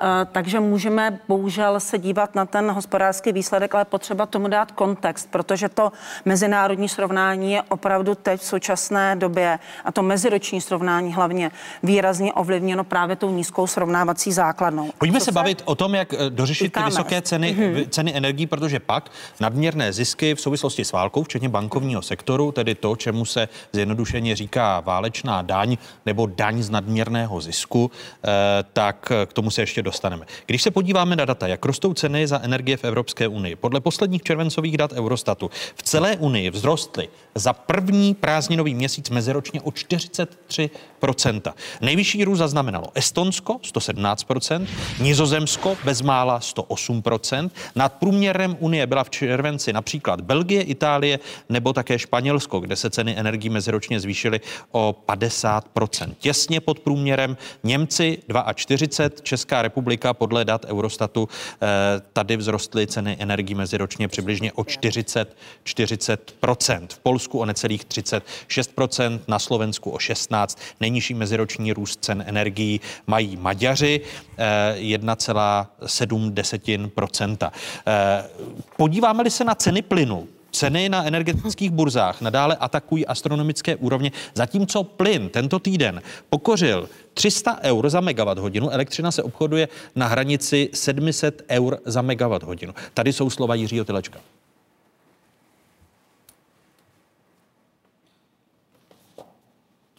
Pokud bude drahý plyn, prostě bude drahá elektřina a v současnosti eh, se už s tím nedá moc dělat. Samozřejmě v dlouhodobém horizontu je čas na nějaká další řešení, eh, ně- něco dlouhodobějšího vymyslet. Eh, Jedním z možných řešení, o kterém se mluví stále častěji, je regulace cen plynu a elektřiny, zastropování. Právě k tomu v pátek vládu vyzvala také asociace krajů. Měla by to podle jeho českého hejtmana Martina Kuby udělat už od začátku roku 2023? Náš návrh pro řešení domácností je, že by vláda měla spíše od toho tarifu, který byl zvolen, přejít od začátku roku k něčemu, co bychom rádi nějak jednoduše nazvali prostě nikdo nebude platit za megawatt hodinu elektřiny víc než Říkejme tomu regulovaná nebo usměrněná cena, to je jedno, ale vláda by měla definovat, kolik ten koncový zákazník zaplatí. Začnu vás, Helnohorska. Eh, evropská úroveň, to, co tady navrhovala paní viceguvernérka, je asi eh, na delší, běh na delší trať. Byť Josef Síkela jako minister průmyslu a obchodu říká, že tím, že Česko předsedá Evropské unii, že se bude eh, snažit prosadit celoevropské zastropování. Přikláníte se k tomu českému zastropování, to, co navrhuje asociace krajů? Já možná ještě začnu trochu obecně. Souhlasím s Evou, že je potřeba vlastně najít nějaké, řekněme, celoevropské řešení, protože to dlouhodobé řešení řešení. Nemůže být národní a izolované. To znamená, pokud se bavíme o změně fungování trhu, to znamená to, jak je trh s energií nastaven, je potřeba měnit, ale to je běh na dlouhou trať. To znamená, a je, je, to, je to fungování trhu? Umíte mi jako ekonomové, omlouvám se, že teď vrším otázku, ale umíte mi vysvětlit, jak je možné, že v pátek poslední hodinu před eh, ukončením obchodování klesne cena plynu o 10% jako skokově? A, a Protože tak... tam třeba není jiný obchod než ten jeden, který je zrovna takový. Nenechme se mílit tím, že se dělají v čase, po hmm. vteřinách jednotlivý obchody, tam je volatilita strašně vysoká. Ale, ale přece ale pro takový nárůst energií, hmm. je to bublina, protože přece pro takový nárůst cen energií nej, nejsou racionální. Podle těch pravidel určování cen, Václav. Já, pojďme jestli... se, ne, pojďme se... Ne, já se omlouvám. No, eh, jestli do... mohu reagovat. Ano. Tak eh, když se podíváme na finanční trhy, jako jsou třeba trhy akciové, dluhopisové, tak ono není neobvyklé, že dochází k velkým výkymům v cenách, ale na akciovém i dluhopisovém trhu máte určitá pravidla. Máte například stopku, když dojde k prudké změně ceny akcí bez jakéhokoliv, neřeší se důvod, ale prostě tento obchodování buď s danou akcí nebo s celým trhem se prostě zavře. A tohle mě Či nějaké panice stopka, a skoku. Tato stopka mi na tom energetickém trhu uh, chybí a já bohužel jsem zatím nedostal od žádného uh, experta či expertu odpověď, jak to, že tato stopka není na energetickém trhu zavedena, když velmi dobře funguje na akciovém trhu a na dluhopisovém trhu. A nikdo nenaráží na problém, že by to bylo znevažování tržního hospodářství. Takže tady je můj velký otazník, proč toto už dávno není tato pravidla takzvané té stopky na energetickém A to byste zavedla? Jako Za jednu z pojistek něco, co by paniky nebo bublin na energetickém trhu. A to je to, co je potřeba měnit dlouhodobě. Ale krátkodobě je potřeba tu situaci opravdu řešit teď a tady. To zastropování, zastropování. cen, o kterém se bavíme, bohužel také nepůjde bez eh, společné dohody a vlastně výjimky v rámci Evropské unie. To znamená, i to krátkodobé řešení musí projít vlastně schválením eh, přes eh, evropské instituce. Toto schválení například získalo Portugalsko a Španělsko eh, přes takzvanou iberskou eh, výjimku, kdy právě tyto státy, a to je podle mě zajímavé řešení, které je tak trochu stále ještě tržní, kde vlastně vylučuje tu poslední závěrečnou, říká se tomu elektrárnu, která právě je nejdražší a to jsou této době právě elektrárny, které využívají k tvorbě elektrické energie plyn. A tyto elektrárny jsou vyloučeny z tvorby ceny. Samozřejmě a tím by klesla tím cena by klesla ta i elektřiny. Ceny, cena elektřiny plus vyloučení poplatků za obnovitelné zdroje, Přesně další tak. pokles cen energii a tímto způsobem jsme výrazným způsobem byli schopni zredukovat tu, ale stále, řekněme, tržní cenu elektrické energie, ale i proto potřebuje mít eh, právě výjimku získanou od Evropské unie. To znamená, ta jednání musí probíhat, musí opravdu probíhat na evropské úrovni. Jednání jedna musí být o tom dlouhodobém, o té změně fungování parametrů systému a druhá ta ad hoc řešení, která budou reagovat teď na tu krizovou, opravdu souhlasím, krizovou situaci domácností, ale i také firm. A proč na to nepřišla ta Francie, že musí takhle hezky evropsky počkat ty dva roky? Udělali to loni, znovu to opakuju, protože věděli, že ty dopady tam jsou. Čili my jenom voláme potom. Ať je to rychlé řešení. Ať je to rychlé řešení. Ta, ta drahota je tady teď, ty lidi platí faktury teď, ty je nebudou platit potom dlouhodobým řešení za dva, tři, za pět let. To už tady řada českých firm nebude. já říkám, že krátkodobé řešení musí no jo, ale přijít, ano. krátkodobý řešení je okamžitý řešení, jenom abychom si řekli, protože my jsme měli jednání s představiteli našich svazů zaměstnavatelských s panem Hanákem, s panem Víznerem a volají potom, udělejte tady pro Boha a udělejme společně to, co už dělá dneska Německo. Německo Zastropování. A nejen to, ale má, dělá už u Kurzarbeit a další opatření. Tady je pět typů opatření, které ty země dělají. Mimochodem, Česká republika dosud vydala na veškerá opatření 0,1% HDP. Pozor, mám jiná Řada- data, 1,5% HDP. A 0,1 nejsme, je to tady vás, nejsme, agentura. nejsme a, a úplně vydávají nejméně. a půl a čtyři, prostě vydávají daleko víc, protože řeší tu situaci, cítějí, že ty lidi mají ty problémy dnes, nebudou je mít Bohužel, pane A Samek, ale ještě čím víc budeme pumpovat peněz do ekonomiky, tím vyšší bude inflace. Jenom upozorňuji, Ale ty peníze do té ekonomiky zvedla inflaci Ale prosím vás, o ne- 2% body. Buď budeme to poslouchat znamená, a budeme na ekonomické argumentaci, nebo Ano. se budeme bavit takovýhle to útoky. Podívejte To se, nebyli jsme to my jako odbory, byla to tady jak předchozí vláda za spolupráce ODS a řady dnešních koaličních stran, který vyhodili ze státního rozpočtu 200 miliard pro každý rok, letošní, příští a další. Čili jeden bilion za pět let, to se vyhodilo.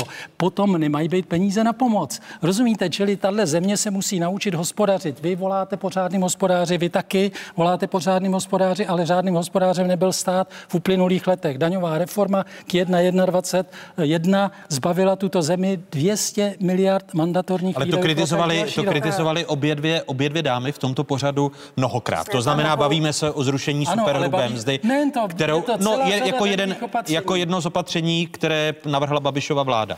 Já Eh, jestli mohu, ano. Vaško, reagovat. Ano, eh, Vy- vydrž, vydržte vteřinku. Já jenom eh, připomenu, když se bavíme o tom, řekněme, fiskálním rozvolnění, tady v grafu a pokud kamera zvládne zabrat, vidíte, že dopad eh, rozvolněné fiskální politiky má dopad opravdu na inflaci. To znamená, my neukočírujeme současný růst životních nákladů, včetně energií tím, že budeme do ekonomiky sypat víc a víc peněz.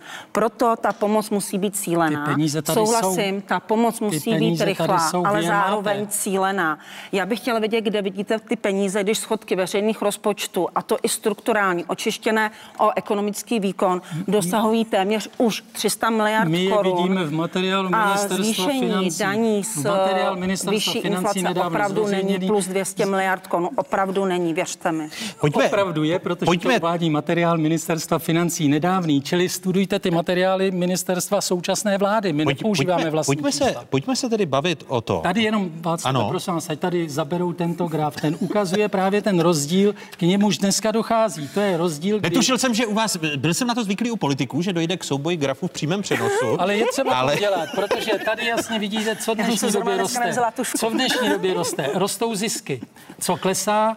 Klesají náhrady plácené zaměstnancům, čili podíl Tady mest, podíl mest prostě klesá. Podíl mest roste podle materiálu, podle poslední makroekonomické predikce ministerstva financí stouply náhrady zaměstnancům na HDP z 41% v roce 2016 na 46% 6, ano, celý 7. 2020. Ano, ale zisky se nám dostaly o dalších 20% na 57 a něco, čili... Ale jak pak je to možné, že rostou obě části? Ne, no, to je ta ne, inflace. To je trochu zvláštní, Podívejte se na ten není? grafek. Naopak, ty mzdy klesají. Ty mzdy klesají. Já, já jediný Mzdy grafy, které tady budou autorizované, budou moje grafy. Ano, tak dovednutí. já si myslím, S dovolením, jestli souhlasíte všichni, všichni tři. Pojďme, Ale pojďme. fakt formální Ne, zmysl. chtěj. Pojďme, Ne, pojďme. zcela vážně, Ne, vy jste se na mě domluvili, všichni jste se na mě domluvili, že mě umučíte. Moje grafy. Ne, zcela, A zcela vážně. Ne, zcela vážně. To, co s čím se musí stát utkat jako v prvním kole, je inflace, za druhý drahota. Nedostatek plynu a elektřiny, s tím se náš stát sám o sobě nevypořádá, protože my nejsme ty, kteří s ním dneska primárně obchodují. A když slyším to okolo elektrické energie, která je jedinou přebytkovou komoditou, tak si s ní tento stát neví rady a schovává se za to, že musíme všechno odevzdat do světa a o této draze nakoupit. No zároveň Čili- je tam, pro, promiňte, čili ale říkám zároveň je tam ten inflace argument. a drahota. Ano, když jste si řekl o inflaci, moje grafy. Červencová inflace v České republice patří k nejvyšším v Evropě.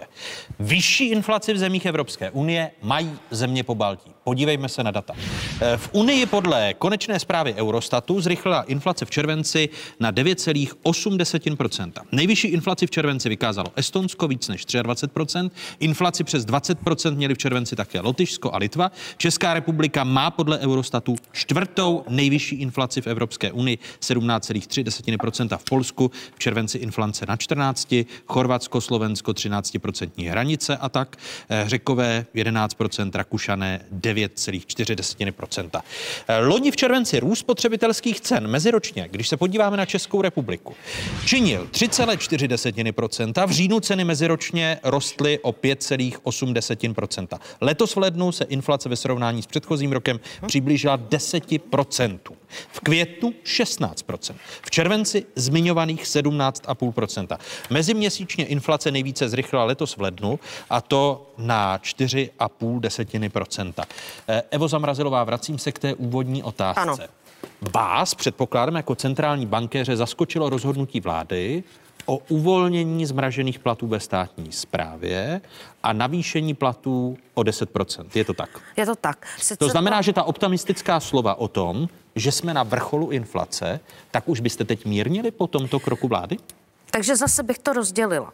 Eh, ano, určitě je to špatný krok. Určitě je to moc špatný krok, ale nejenom proto, eh, pro ten inflační impuls, ten tam nebude tak obrovský, protože je to jenom jedna miliarda korun. To Asi. Jsem rád, že to tady zaznělo. Nebude, ale je to hrozně špatný to signál přece. pro mzdová vyjednávání, protože samozřejmě všichni ti zaměstnanci budou chtít, když zvýšil stát svým zaměstnancům, aby dostali i zaměstnanci v soukromé sféře. Minister zdravotnictví znovu, tady říkal, že ku příkladu u lékařů o 4%. 4% eh, nevidím jako zásadní problém. Do těch 5-6% to nevidím jako vysloveně pro inflační problém, ale cokoliv nad to už by byl skutečně velký inflační impuls. Vy tedy jako centrální Takže... banka počítáte s tím, že když se bude přidání v průměru ve v soukromém sektoru, po případě ve státní sféře, kde to bude 10%, ale v soukromém sektoru pohybovat kolem tomu, těch 5%, já bych tak to nebude výrazný inflační čin. Ano, tak to vidím, ale e, ještě chci říct další věc. Každý ten zaměstnanec si musí uvědomit, že ten jeho zaměstnavatel může už narážet skutečně na nějakou životaschopnou hranici a nemůže chtít, nemůže chtít zvýšit mzdu na úkor toho, že se bude vysloveně třeba masivněji propouštět, anebo že ten zaměstnavatel zkrachuje.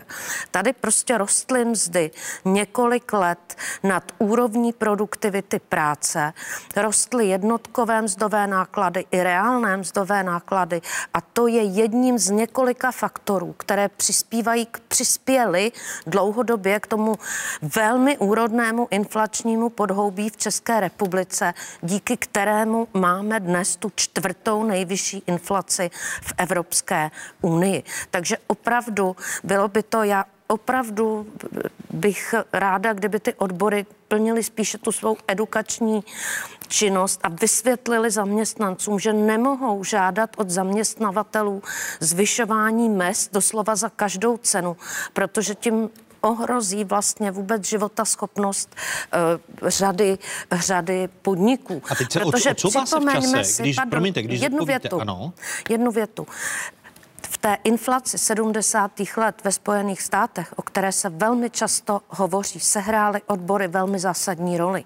Byly tehdy velmi silné a přesně přesně vynucovali si na zaměstnavatelích kompenzaci, eh, kompenzaci růstu nákladů, tehdy šlo o drahou ropu a tím se ta země dostala do mzdově inflační spirály, kterou zarazil až guvernér Volker, já, já to nemůžu tím, poslouchat, že... protože my nemáme mzdově nákladovou inflaci v České republice. Máme. Pro veřejnost, prosím vás.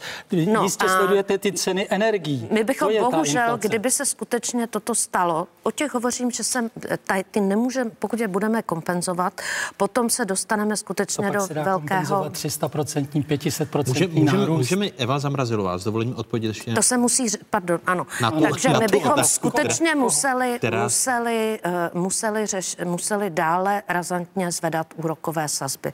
A to jsme teď v srpnu neudělali právě s vědomím toho, že budeme vyčkávat na tam mzdově, mzdově e, politická vyjednávání. A ty ceny energie se musí řešit specificky. specificky Očekáváte tedy větší inflační tlaky teď po uh, tom, co jsme zažili? Dramatické skoky nárůstu cen plynu plus navýšení platů ve státní správě o, o těch 10%? O stovky procent. Takže... O 10%. No ale tam o stovky procent. Jo, jenom já jsem, furt já váhu, inflaci jo? vnímám jako peněžní jev. A ta inflace zatím stále roste, ale růst peněžní zásoby zpomaluje. E, s tím dvouprocentním inflačním cílem je dlouhodobě konzistentní růst měnové zásoby kolem 7%. To není z mé hlavy, to je z hlavy eh, eh, profesora Mandela, kterého považuji za nejlepšího odborníka v Čechách na měnové teorie a měnovou politiku vůbec. A my teď vidíme, že nominální, eh, v nominálním vyjádření ta M1, to je prostě oběživo a vklady na viděnou, klesají. Klesly už teď téměř o 4%. To znamená, že jednak lidé přesouvají, přesouvají peníze na úročené vklady, ale také to může znamenat to, že to je učebnicový nějaký e, signál přicházejícího razantního ochlazení poptávky, což by samozřejmě tu inflaci v těch dalších měsících uklidnilo. Vidíme, že i ta peněžní zásoba měřená ukazatelem M2 M3 se dostává ten růst už jenom k 5%, zatímco v tom covidovém období byl přes 10% a to jako ten vlastně monetární ekonom považuji za hlavní, hlavní zdroj té inflace. Ta inflace je prostě peněžní jev, je to o penězích. Uh, vy jako odbory, uh, jak jaké dáte doporučení svým odborovým svazům průměrného nárůstu eh, platů v soukromém sektoru na příští rok? Tam už život běží. Já se musím tady k tomu ještě vyjádřit. Samozřejmě, že při jednání o platech, to poslední, které jsem vedl já, než se vrátil eh, Josef Středula z dovolené, tak tam nás eh, paní Pekarová vyzývala, abychom přesvědčovali lidi, aby se nestyděli a chodili pro sociální dávky. V návaznosti na to jsme dostali potom tu informaci, že chystá změnu názvu TOP 09. Jistě Jistě jste to už slyšeli na Netop 22 protože nám řekla, dejte si svetry, ohřejete se. Já záměrně to tady říkám, protože ta situace mezi lidma už je drsná.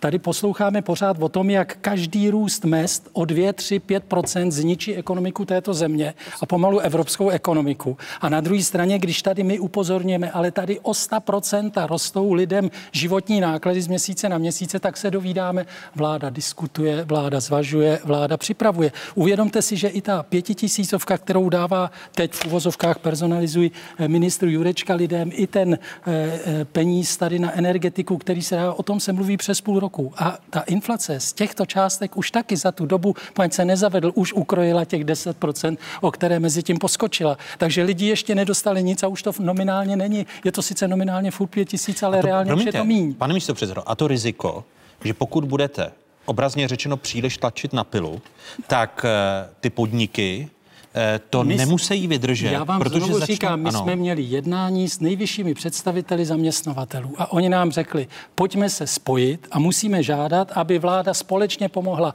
podnikům a díky tomu i zaměstnancům, protože samozřejmě, že hrozí, že podniky padnou, ale ne kvůli mzdám. Ty pekárny, sklárny, elektrárny, které jedou na plyn, padnou kvůli tomu plynu, ne kvůli těm mzdám, kterým lidem vyplácejí. Česká televize se tady taky nezhroutí kvůli mzdám, který bude vyplácet zaměstnancům nebo nevyplácet vyplácet zaměstnancům České televize, za který tady pleduju. Ale jestli se zhroutí, tak jenom proto, že jí stále neinflačně dole drží příjem peněz.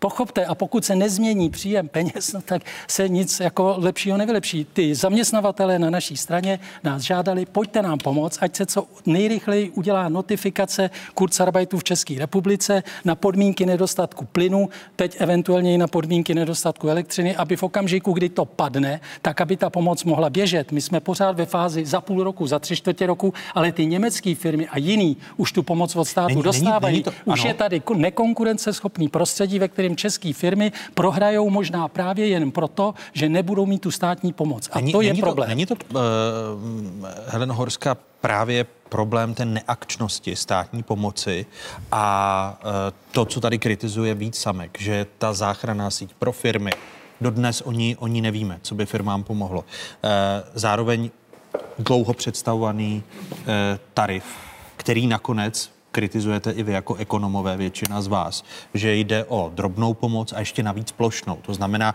ti, co jsou nejvíce ohroženi energetickou chudobou a podobně, tak tou plošností jim nebude, nebude pomoženo tak, jako lidem, kteří mají vyšší příjmy a tu situaci lépe ustojí. Mm. Já možná začnu prvé tou inflaci jako takovou, protože tady jsme slyšeli vlastně ty argumenty pro a proti. Za mě všichni víme, že ta inflace se vytrhla zcela kontrole.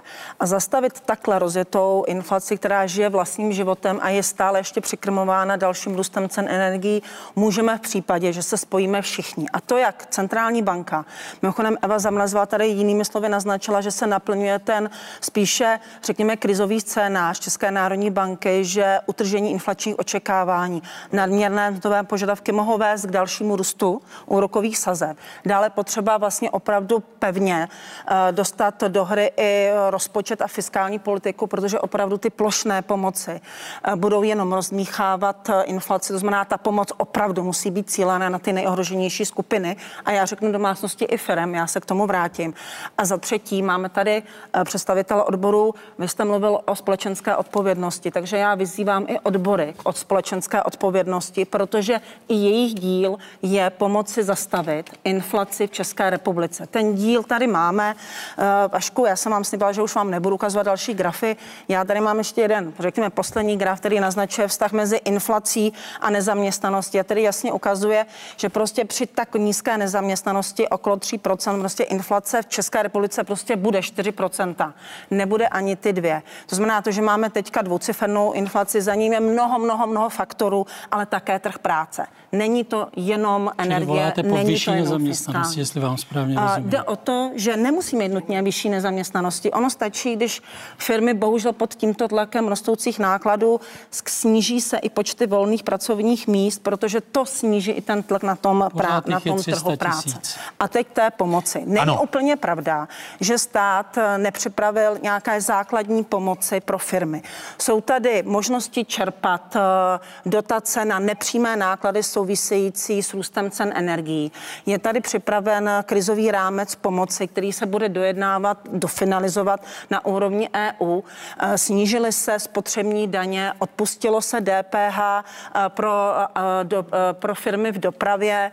Bavili jsme se tady, vlastně bude se rušit příspěvek na obnovitelné zdroje i pro firmy. To znamená, nějaká opatření tady jsou. Ano, vzhledem ke krizové situaci a k Ne- této... ne- neměla- a pane neměla- Simek, já to mám opravdu spočítané, posmě 1,5 procentního bodu stát už vydá na pomoc proti vysokým energiím a dostáváme se do první desítky zemí, které opravdu pomáhají z hlediska velikosti HDP. A že to dost. ty lidi ještě Tak nepocítili. Za mě ta pomoc Že to by ty lidi měla... Ano, můžeme se ne, bavit neměla, o tom, neměla, promiňte, paní inženýrko, neměla, víc nemě, cílená. a ne, neměla přijít už dřív právě vůči těm firmám. Jestli mi rozumíte, když si člověk přečte koncepční materiál nervu, tak vidí, že to je koncepční věc, ano. je jasně vypočítaná, ale od vlády takové koncepční materiály nemáme. Čekáme tady na energetický tarif půl roku a, a pak se jeho parametry stále mění a nakonec většina ekonomů řekne, je to nízké, je to plošné a, a ne, ne,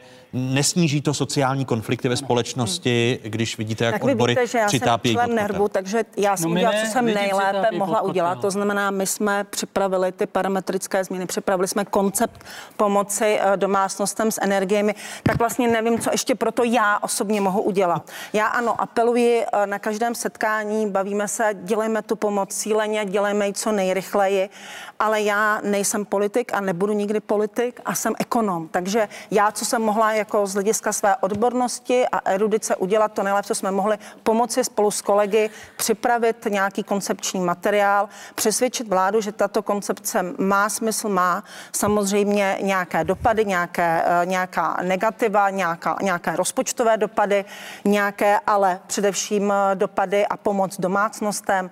Ale tohle už je na vládě, je to politické rozhodnutí, jak s tímto materiálem naloží a jak s tím naloží je, zno, je opravdu odpovědnost politiků ne nás, ekonomů, A to, těch, to kteří aby, nejsou v a Národní to- ano. ekonomické radě. Ano. Pomoci. K té pomoci a k tomu, kde na ní vzít peníze, Ano. paní viceguvernérko. Tady NERV přišel, pocit- ano, promiňte. z daní z mimořádných příjmů zisku. Ta windfall tax, eh, která eh, by zasáhla, nebo je ten materiál NERVu připraven pro tři sektory.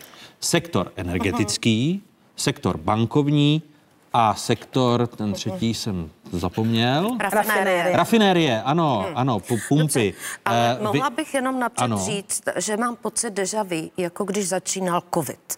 Tady se také neustále hovořilo o nutnosti pomoci, pomoci, pomoci. Pořád eh, skutečně to, vyp- eh, to byla panika. No a na- nakonec, co se po tom covidu ukázalo? Že domácnosti i firmy z toho s tou pomocí vyšly skutečně velmi, bych řekla, velmi finančně zvýhodněny. Eh, Během covidu si domácnosti oproti běžnému trendu uložili půl bilionu korun. Velmi podobně na tom byly i podniky. Takže eh, kvůli tomu, že se vlastně nepomáhalo adresně, tak se nesmyslně zadlužil stát a rozpoutala se inflace. Takže já bych Podle vás zažíváme to teď? já začínám mít eh, skutečně pocit deja vu, protože já si myslím, že se má pomáhat skutečně jen těm nejpotřebnějším. A skutečně, že tady ta plošná řešení zase vyvolají nějaké nežádoucí, nežádoucí následky. A tady už bylo právě, a my jsme se ještě nevypořádali s těmi dopady, eh, s těmi dopady do inflace těch opatření covidových. A už zase voláme po opatřeních nových, která zase budou inflačním impulzem. Tady už začínala být vidět určitá stabilizace eh, toho cenového vývoje. Tady už byl vlastně relativně nízký meziměsíční nárůst inflace.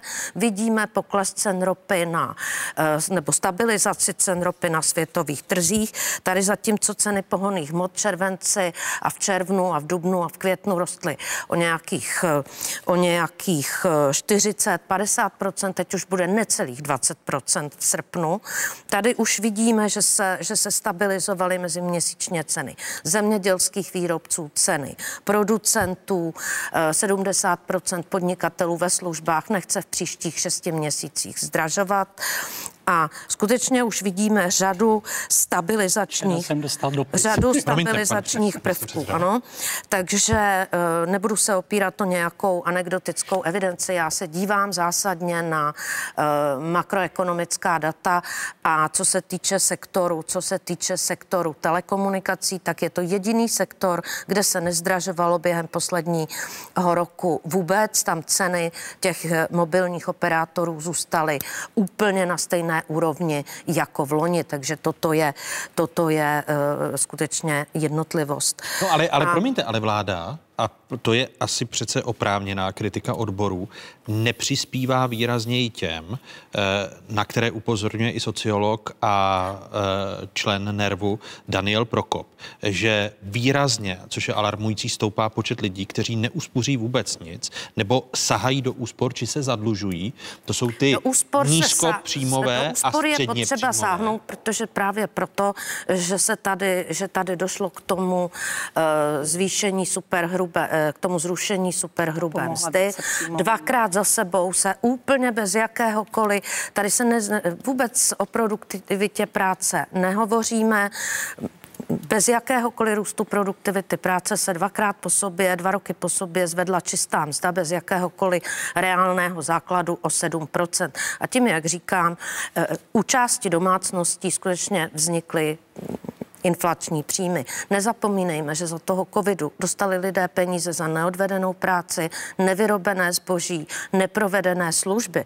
To byly inflační peníze a ty se z té ekonomiky eh, musí nějakým způsobem odsát právě prostřednictvím toho, že bohužel budou muset domácnosti eh, sahat eh, do úspor. Když teď, když teď říkáte, že prožíváte deja vu, to deja vu, které vy jste v těchto pořadech, našich pořadech v otázkách kritizovala v těch uplynulých letech, covidových letech, byl dopad i do státního rozpočtu. To jste Ano. byla v jiné roli. V roli předsedkyně Národní Ano. rozpočtové rady. A teď, když se podíváte na ta doporučení, se kterými přichází NERV, protože je jasné a říkají ty odbory, příjmová strana státního rozpočtu na ta opatření musí být připravena. A je Všichni tři. Má tam, přípe, má tam peníze navíc? No asi ne, ne v takové míře, pokud by neměla osekávat eh, počet státních ne, ne, ne, zaměstnanců. Ne, ne. A po, po, vteřinu dokončím. Uh, a to se týká právě te, těch, těch nových daní a možné daně na ty tři sektory se, s plánem, se kterým přišla Národní ekonomická rada vlády. Vy byste byla na jeden rok Eh, schopná tolerovat vznik daně, které říkáme válečná daň nebo daň z nadměrných zisků na ty tři sektory, jak to rozpočítala eh, Národní eh, ekonomická, ekonomická rada, rada vlády? Mm, takže co se týče energetiky a rafinérií, tak tam asi, asi skutečně ty nadměrné zisky jednoznačně vznikají. I když, jak jsem již říkala, myslím, že by bylo lepší ty ceny zastropovat tak, aby vlastně žádné nadměrné zisky nevznikaly. To, tím by se to zarazilo vznik toho nadměrného zisku u zdroje, že? No ale tam jsem, ale tam jsem, ale tam jsem pochopil, slova Josefa Síkely jako ministra průmyslu a obchodu, že by ty firmy chtěli kompenzaci za zastropování. Takže by to stejně stálo státní rozpočet. Proto říkám, že by se to muselo vyjednat na té evropské úrovni. Když se to Samozřejmě. Nestane, tak, eh, tak myslíte, že u energetického sektoru ano. a u sektoru eh, distribuce pohonných hmot, jak to a, a rafinérie, jak to tady nazývá Národní rozpočtová rada vlády, to dává smysl. Ano. A šlo by o daňový výnos z daně příjmů eh, právnických osob, který by tedy ano. mohl činit uh, dodatečných 27 až 40 miliard u energetického sektoru a u uh, distribuce pohonných hmot a rafinerií by to bylo uh, nějakých 3, 2, 3, až 3. 2 až 3 miliardy hmm. korun. Takže no. proto byste byl. Ale ne u bankovního sektoru, to je zajímavé. Co se týče bankovního sektoru. Je to proto, tak, že jste v centrální Co se bance? týče bankovního sektoru, tak tam samozřejmě Eh, čekáme na definitivní návrh a vyjádříme ministerstvu financí svoje připomínky k tomu definitivnímu návrhu, ale nebudu to, nebo předběžnému návrhu, ale nebudu to panu ministrovi vzkazovat přes média. E, jste si vědomi toho, že ty nadměrné příjmy u bankovního sektoru, jak jsem pročítal, ten analytický materiál nervu jsou dány i právě rostoucími úrokovými sazbami, čím se výrazně zvýšily příjmy bank? E, výrazně, ono, každý to jistě mm, otázka pro Helenu. E, určitě každá banka má svůj obchodní model. A podívejme se na to, že e, vlastně ty banky promítají tu vysokou reposazbu do úvěru pro podniky. Tam to je evidentní, ale třeba u těch hypoték, oni i při této vysoké reposazbě se, se uh, fixují ty uh, svoje sazby na hypoteční úvěry na podstatně nižších úrovních, než je ta reposazba. Takže říkám, je to o obchodním modelu každé konkrétní banky a tak by potom tedy také případně k této dani mělo být přistupováno.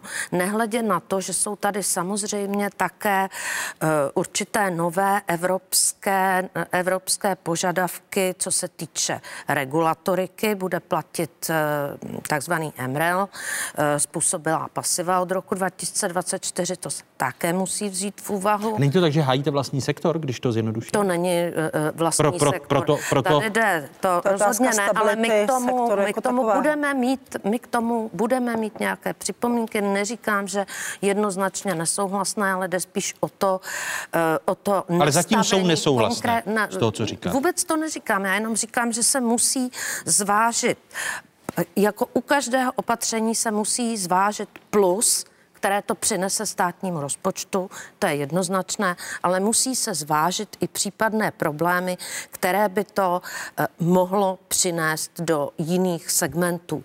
Eh, to je, to je uh, jasné. A říkám, každá banka má vlastní obchodní model, takže se to nemůže, nemů, nemůže uh, čistě, čistě uh, vzít jakoby pro celý ten sektor speciálně. Ale... My jsme na nějakých 80 miliardách příjmů. Když jsem pročítal návrh Národní ekonomické rady vlády, ve všech třech odvětvích, pokud by došlo k uplatnění té válečné, nebo chceme-li eh, nadměrné daně. Modelové propočty. Ano, ty modelové mm-hmm. propočty vás jako eh, Národní ekonomické rady vlády.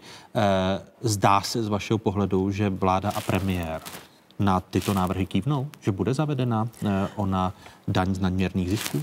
Tak víme, že situace v státním rozpočtu je slovo napjatá je ještě velmi jemné. Je jasné, že není dostatek eh, příjmů na pokrytí eh, současných požadavků, které existují.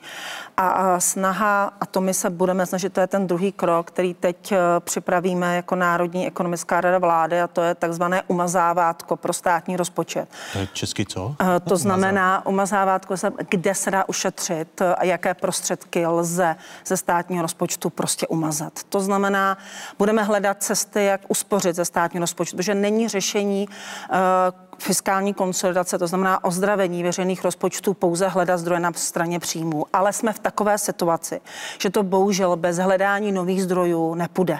My jsme si i za banku udělali propočty, že vzhledem k výši strukturálního, tedy cyklicky očištěného schodku, který už dávno není 220 miliard, ale je vyšší vzhledem k těm současným navýšením mandatorních výdajů, tak současný státní rozpočet je naší výkonností ekonomiky neufinancovatelný. Jinými slovy, tato ne- ekonomika nevydělá na státní rozpočet.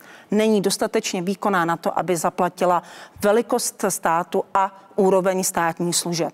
Takže buď se budeme muset připravit na to, že dlouhodobě budeme zvyšovat schodky, tudíž výrazným způsobem zadlužovat naše budoucí generace dluhy, nebo se podíváme na to, kde je potřeba a kde je možnost ušetřit, ale už jsme ve stavu, že se hledají i ty příjmy na, nebo zdroje na straně příjmu. Za mě windfall tax, a to bylo jasně zaznamenáno, já k ní mám zásadní připomínky, některé věci, ano, souhlasím, ale mám více těch připomínek negativních, protože když se bavíme konkrétně o určitých sektorech, je těžké nadefinovat vůbec eh, něco, jako je nadměrný zisk. Jak chcete v tržní ekonomice definovat pojem nadměrný zisk? No to, že se podíváte na ty minule, na ty minule. nadměrném zisku, ale šlo tam o tom mimořádném a jednorázovém. Tak, a Já to myslím, my, že to když to slovo zprůměrujete- Jestli mohu, ano. ten mimořádnost, protože když se podíváme na ziskovost bankovního sektoru a poměříme na jednotku aktiv, tak zjistíme, že zisk na jednotku aktiv klesá systematicky. Když se podíváme na čisté úrokové příjmy bankovního sektoru, je stále nižší, než byl před covidem. To znamená, my jsme se ještě u čistého úrokového výnosu v bankovním sektoru nedostali na tu předcovidovou úroveň. Takže když vezmeme jiné metriky uh, hodnocení zisku, tak zjistíme, že tam žádný mimořádný, jednorázový, válečný zisk není. A to je právě to velké riziko. A není, není to proto, že se lo, logicky, nadměrného že, že, že se zastáváte vašeho sektoru, bankovního sektoru, protože pro lidi je nepochopitelné a, a tím argumentují odbory, ale i, i můj zdravý selský rozum, který říká, jak je možné, že tady platí lidé najednou o tři nebo třikrát, čtyřikrát, pětkrát více zálohy a Česu tak dramaticky stoupají, stoupají zisky. To je přece sociálně nespravedlivé, pokud nechceme, a vypůjčím si slova Pavla Blaška, eh, ministra eh, spravedlnosti, který v poslanecké sněmovně varoval před tím, aby neřešení té situace způsobilo otřes demokracie a zhroucení politického systému nebo, nebo státu jako, jako takového. Protože lidé ucítí nespravedlnost a a, a může dojít k Já vám revoluci. odpovím, proč vlastně argumentuju sektorem, který znám, protože bankovní sektor má svým způsobem tu nevýhodu, protože je velmi citlivě regulován, tak o něm máte strašně moc dat a jsou veřejně dostupná. Zatímco, když se podíváme na energetický sektor, když se podíváme na sektor rafinérií, tak obzvlášť u rafinérií Český statistický úřad, vzhledem k tomu, že u nás eh, je právě rafinérie a distribuce pohonných hmot vlastně, vlastně na jedním subjektem, už informace vůbec nemáte. A o energetice také nejsou byste- dostatečně vy- detailní byste- informace, promiňte, abychom byli schopni argumentovat. A vy byste, za, vy byste zaváděla u energetického sektoru nebo u sektoru právě eh, odvětví výroby a distribuce pohonných hmot, to jsou ty dva sektory, které v materiálu nervu jsou eh, navrženy vedle bankovního, tak tam byste zaváděla, eh, říkejme tomu tedy eh, válečná daň, protože nechci používat ten anglický název windfall tax nebo tax. Daň z daru z nebes, můžeme také to nazývat. No, tak... Ale uh, uh, za mě minimálně, když se podíváme na ty jednorázové příčiny, tak u toho energetického sektoru rafinérií ty jednorázové příčiny vidím. U toho bankovního sektoru, když se podívám na různé ukazatele definice zisku, tak vlastně uh, alternativní definice zisku mi říkají, že vlastně firm, uh, banky buď akvizicemi nebo přijímáním nových klientů nebo nákupem buď konkurence nebo, uh, nebo ceřinných společností rostly. Rostly také jim aktiva a ty museli taky nákladně obhospodařovat. Plus roste kapitálová povinnost bank, musí posilovat svůj kapitál. Takže tam to není tak jednoduché. Ale když se podíváme na energetický sektor, tak vidíme, že vlastně aniž by se měnil objem produkce, objem obsloužených klientů, tak zde dochází v případě energetického sektoru či rafinérií k nárůstu zisku. U bank, když vám to napočítám na tu jednotku aktiv, na čistý uh, uh, úrokový výnos, tak zjistíte, že není pravda, že by tam bylo něco jednorázové. Naopak, tyto ukazatele jsou pod cyklickým vrcholem. Pokud eh, vláda předloží návrh takové daně, bude mít podporu vás jako, vás jako odboru a tripartity? No, ono to ještě především není na stole. Pan premiér hovoří o tom, že se o tom diskutuje a zvažuje. Takže... No tady máme konkrétní materiál Národní no, ekonomické dobře, rady vlády. Národní ekonomická rada vlády je poradní orgán a ten materiál může skončit tím, že si ho někdo někde přečte a tím to skončí. Promiň, já jsem ho četl a předpokládám, pane místo předsedu, že vy také. Ano, taky vy, by, vy, byste, vy, by, vy byste podpořil zavedení takové daně? Eh, z našeho hlediska stát by měl v prvním kole třeba nedělat alespoň další sekeru do státního rozpočtu. V letošním roce vyhodil dalších 40 miliard na příjmech na několika daňových opatření, které provedl. Jen si vzpomeňte podpora krátkodobých úvazků, paušál pro živnostníky, limity, to všechno stojí peníze. Na dluh, na dluh, prosím mm-hmm. vás. Čili veškerá tato opatření, která vláda dělá, dělá na dluh. Takže ano, ale na, a tady se ale vyzývají jenom zaměstnanci, aby oni už nepřišli s něčím, co pro boha zvedne státní dluh, zatímco vláda, když přijde a vyhodí... také zvýší státní dluh. Ano, ale teď o tu miliardu. Ano, minimálně, ale o možná jednu o miliardu, ale tam stát vyhodil 50 miliard, čili pochopte, v okamžiku, kdy stát, stát vyhodí, když stát vyhodí 50 miliard, no tak my nemůžeme za lidi říct, to je v pořádku, zaměstnanci nic. Pochopte to, ty zaměstnanci jsou živí lidi. A teď se ptám na tu konkrétní daň v těch sektorech. Eh, to vám dává smysl, toto opatření? Nám musí dávat jako smysl teď cokoliv, co pomůže, aby tady byly prostředky na řešení těch problémů, před kterými skutečně stojíme. A to je ta konkurenceschopnost českých firm, nekonkurenceschopné prostředí. Či oni jsou dneska vystaveni riziku, když se tady bavíme o naší míře nezaměstnanosti, ona může být za rok úplně jiná, pokud se nám nepodaří české firmy zachránit. Ale jak říkám znovu, nepoloží je platy českých zaměstnanců nebo mzdy českých zaměstnanců v soukromém sektoru, ale položí je ty neskrocené ceny energií ty jsou prostě tak vysoko, tak, tak nehorázně ale pro, vysoko, proto, že Ale pro, proto se bavíme o tom, jak uh, cílenými opatřeními ty Děkuji. ceny energií uh, třeba, těm, kteří... Chcete-li to slyšet, třeba i touto cestou, ale už by to muselo být, už by ten návrh musel být někde v poslanecké sněmovně. To je to, co napsali pánové Topolánek a Kalousek. Jestli chcete něco udělat so zdravením veřejných financí pro rozpočet roku 2024, tak už to musíte spát do sněmovny pomalu teď, protože vy musíte dělat věcné změny, které mají časový odklad. Čili eh, proto, když teď slyším jenom, je tady nějaký návrh, teď o něm budeme diskutovat, zvažujeme to, budeme jednat na evropské úrovni, to skončí české předsednictví a nebude dojednáno nic.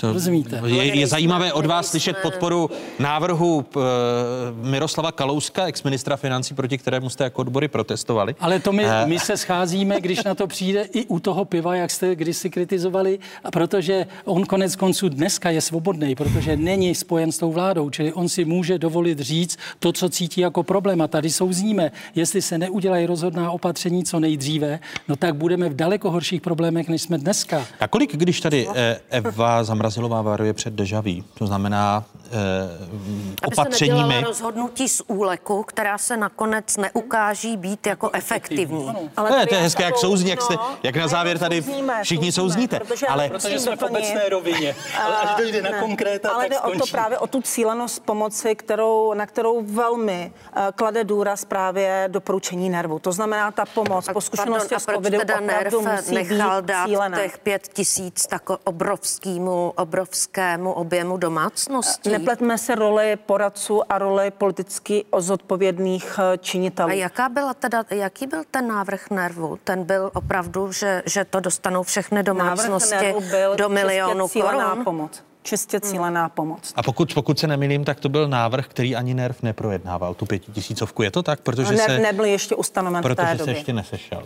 Ale ne, já jsem na tom jednání byla, tam už se hovořilo o té pomoci domácnostem, to bylo to první jednání. Já jsem tam to tehdy bylo byla ještě za národní poradců, rozpočtovou. eh, Evy, to bylo eh, jednání poradců Ale tam se, tam premiéra, se to ale ne jednání navrhovalo. Národní ekonomické no dobře, tak vlády. ale byl to pouze, byli to ti samí lidé, neformální, ale, eh, myslím, že tam už se prolomilo spolu vlastně. Jsme, spolu jsme diskutovali o, a prosazovali cílenost pomoci, aby ano. pomoc šla opravdu těm Já nejpotřebnějším. bych ráda, aby a to tu zaznívalo pořád.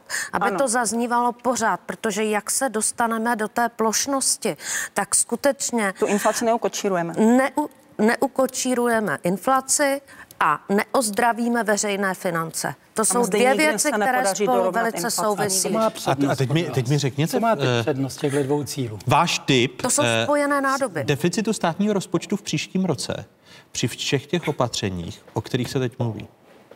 Deficit státního rozpočtu v příštím roce. Eh, Zatím odhaduju schodek těsně pod 300 miliardami korun a bude to ale znamenat, že se nebude moc dál rozkládat eh, základ eh, daňových příjmů, příjmu státu. To tady mimochodem s panem Samkem souhlasím, není možné dál rozkládat Příjmovou příjmovou stranu. stranu rozpočtu. Je potřeba opravdu veškerou pomoc, kterou dáme, tak ji velmi cílit. Výsledek samozřejmě windfall je o tom, že by měla pomoci právě pokrýt ty extra výdaje související s dodatečnou novou energetickou krizi, energetickým cenovým šokem. A na těch pořád 300 miliardách, a na těch 300 těsně pod miliardách, 300 nebo pod miliardách. 300 miliardami, na kterých jste deficit pro příští rok, tak už tak něm máte zavedení windfall tax? Jinými slovy, pokud bude ten objem pomoci eh, energetického šoku okolo 70 miliard bez dodatečných daňových příjmů, my nevykryjeme dodatečné výdaje, takže by ten schodek byl pak vyšší než o něch 300 miliard nebo pod 300 Takže miliard. tam počítáme, vy počítáte s S windfall tax. jakýmkoliv dodatečným daňovým příjmem, ano. Jaký je váš odhad?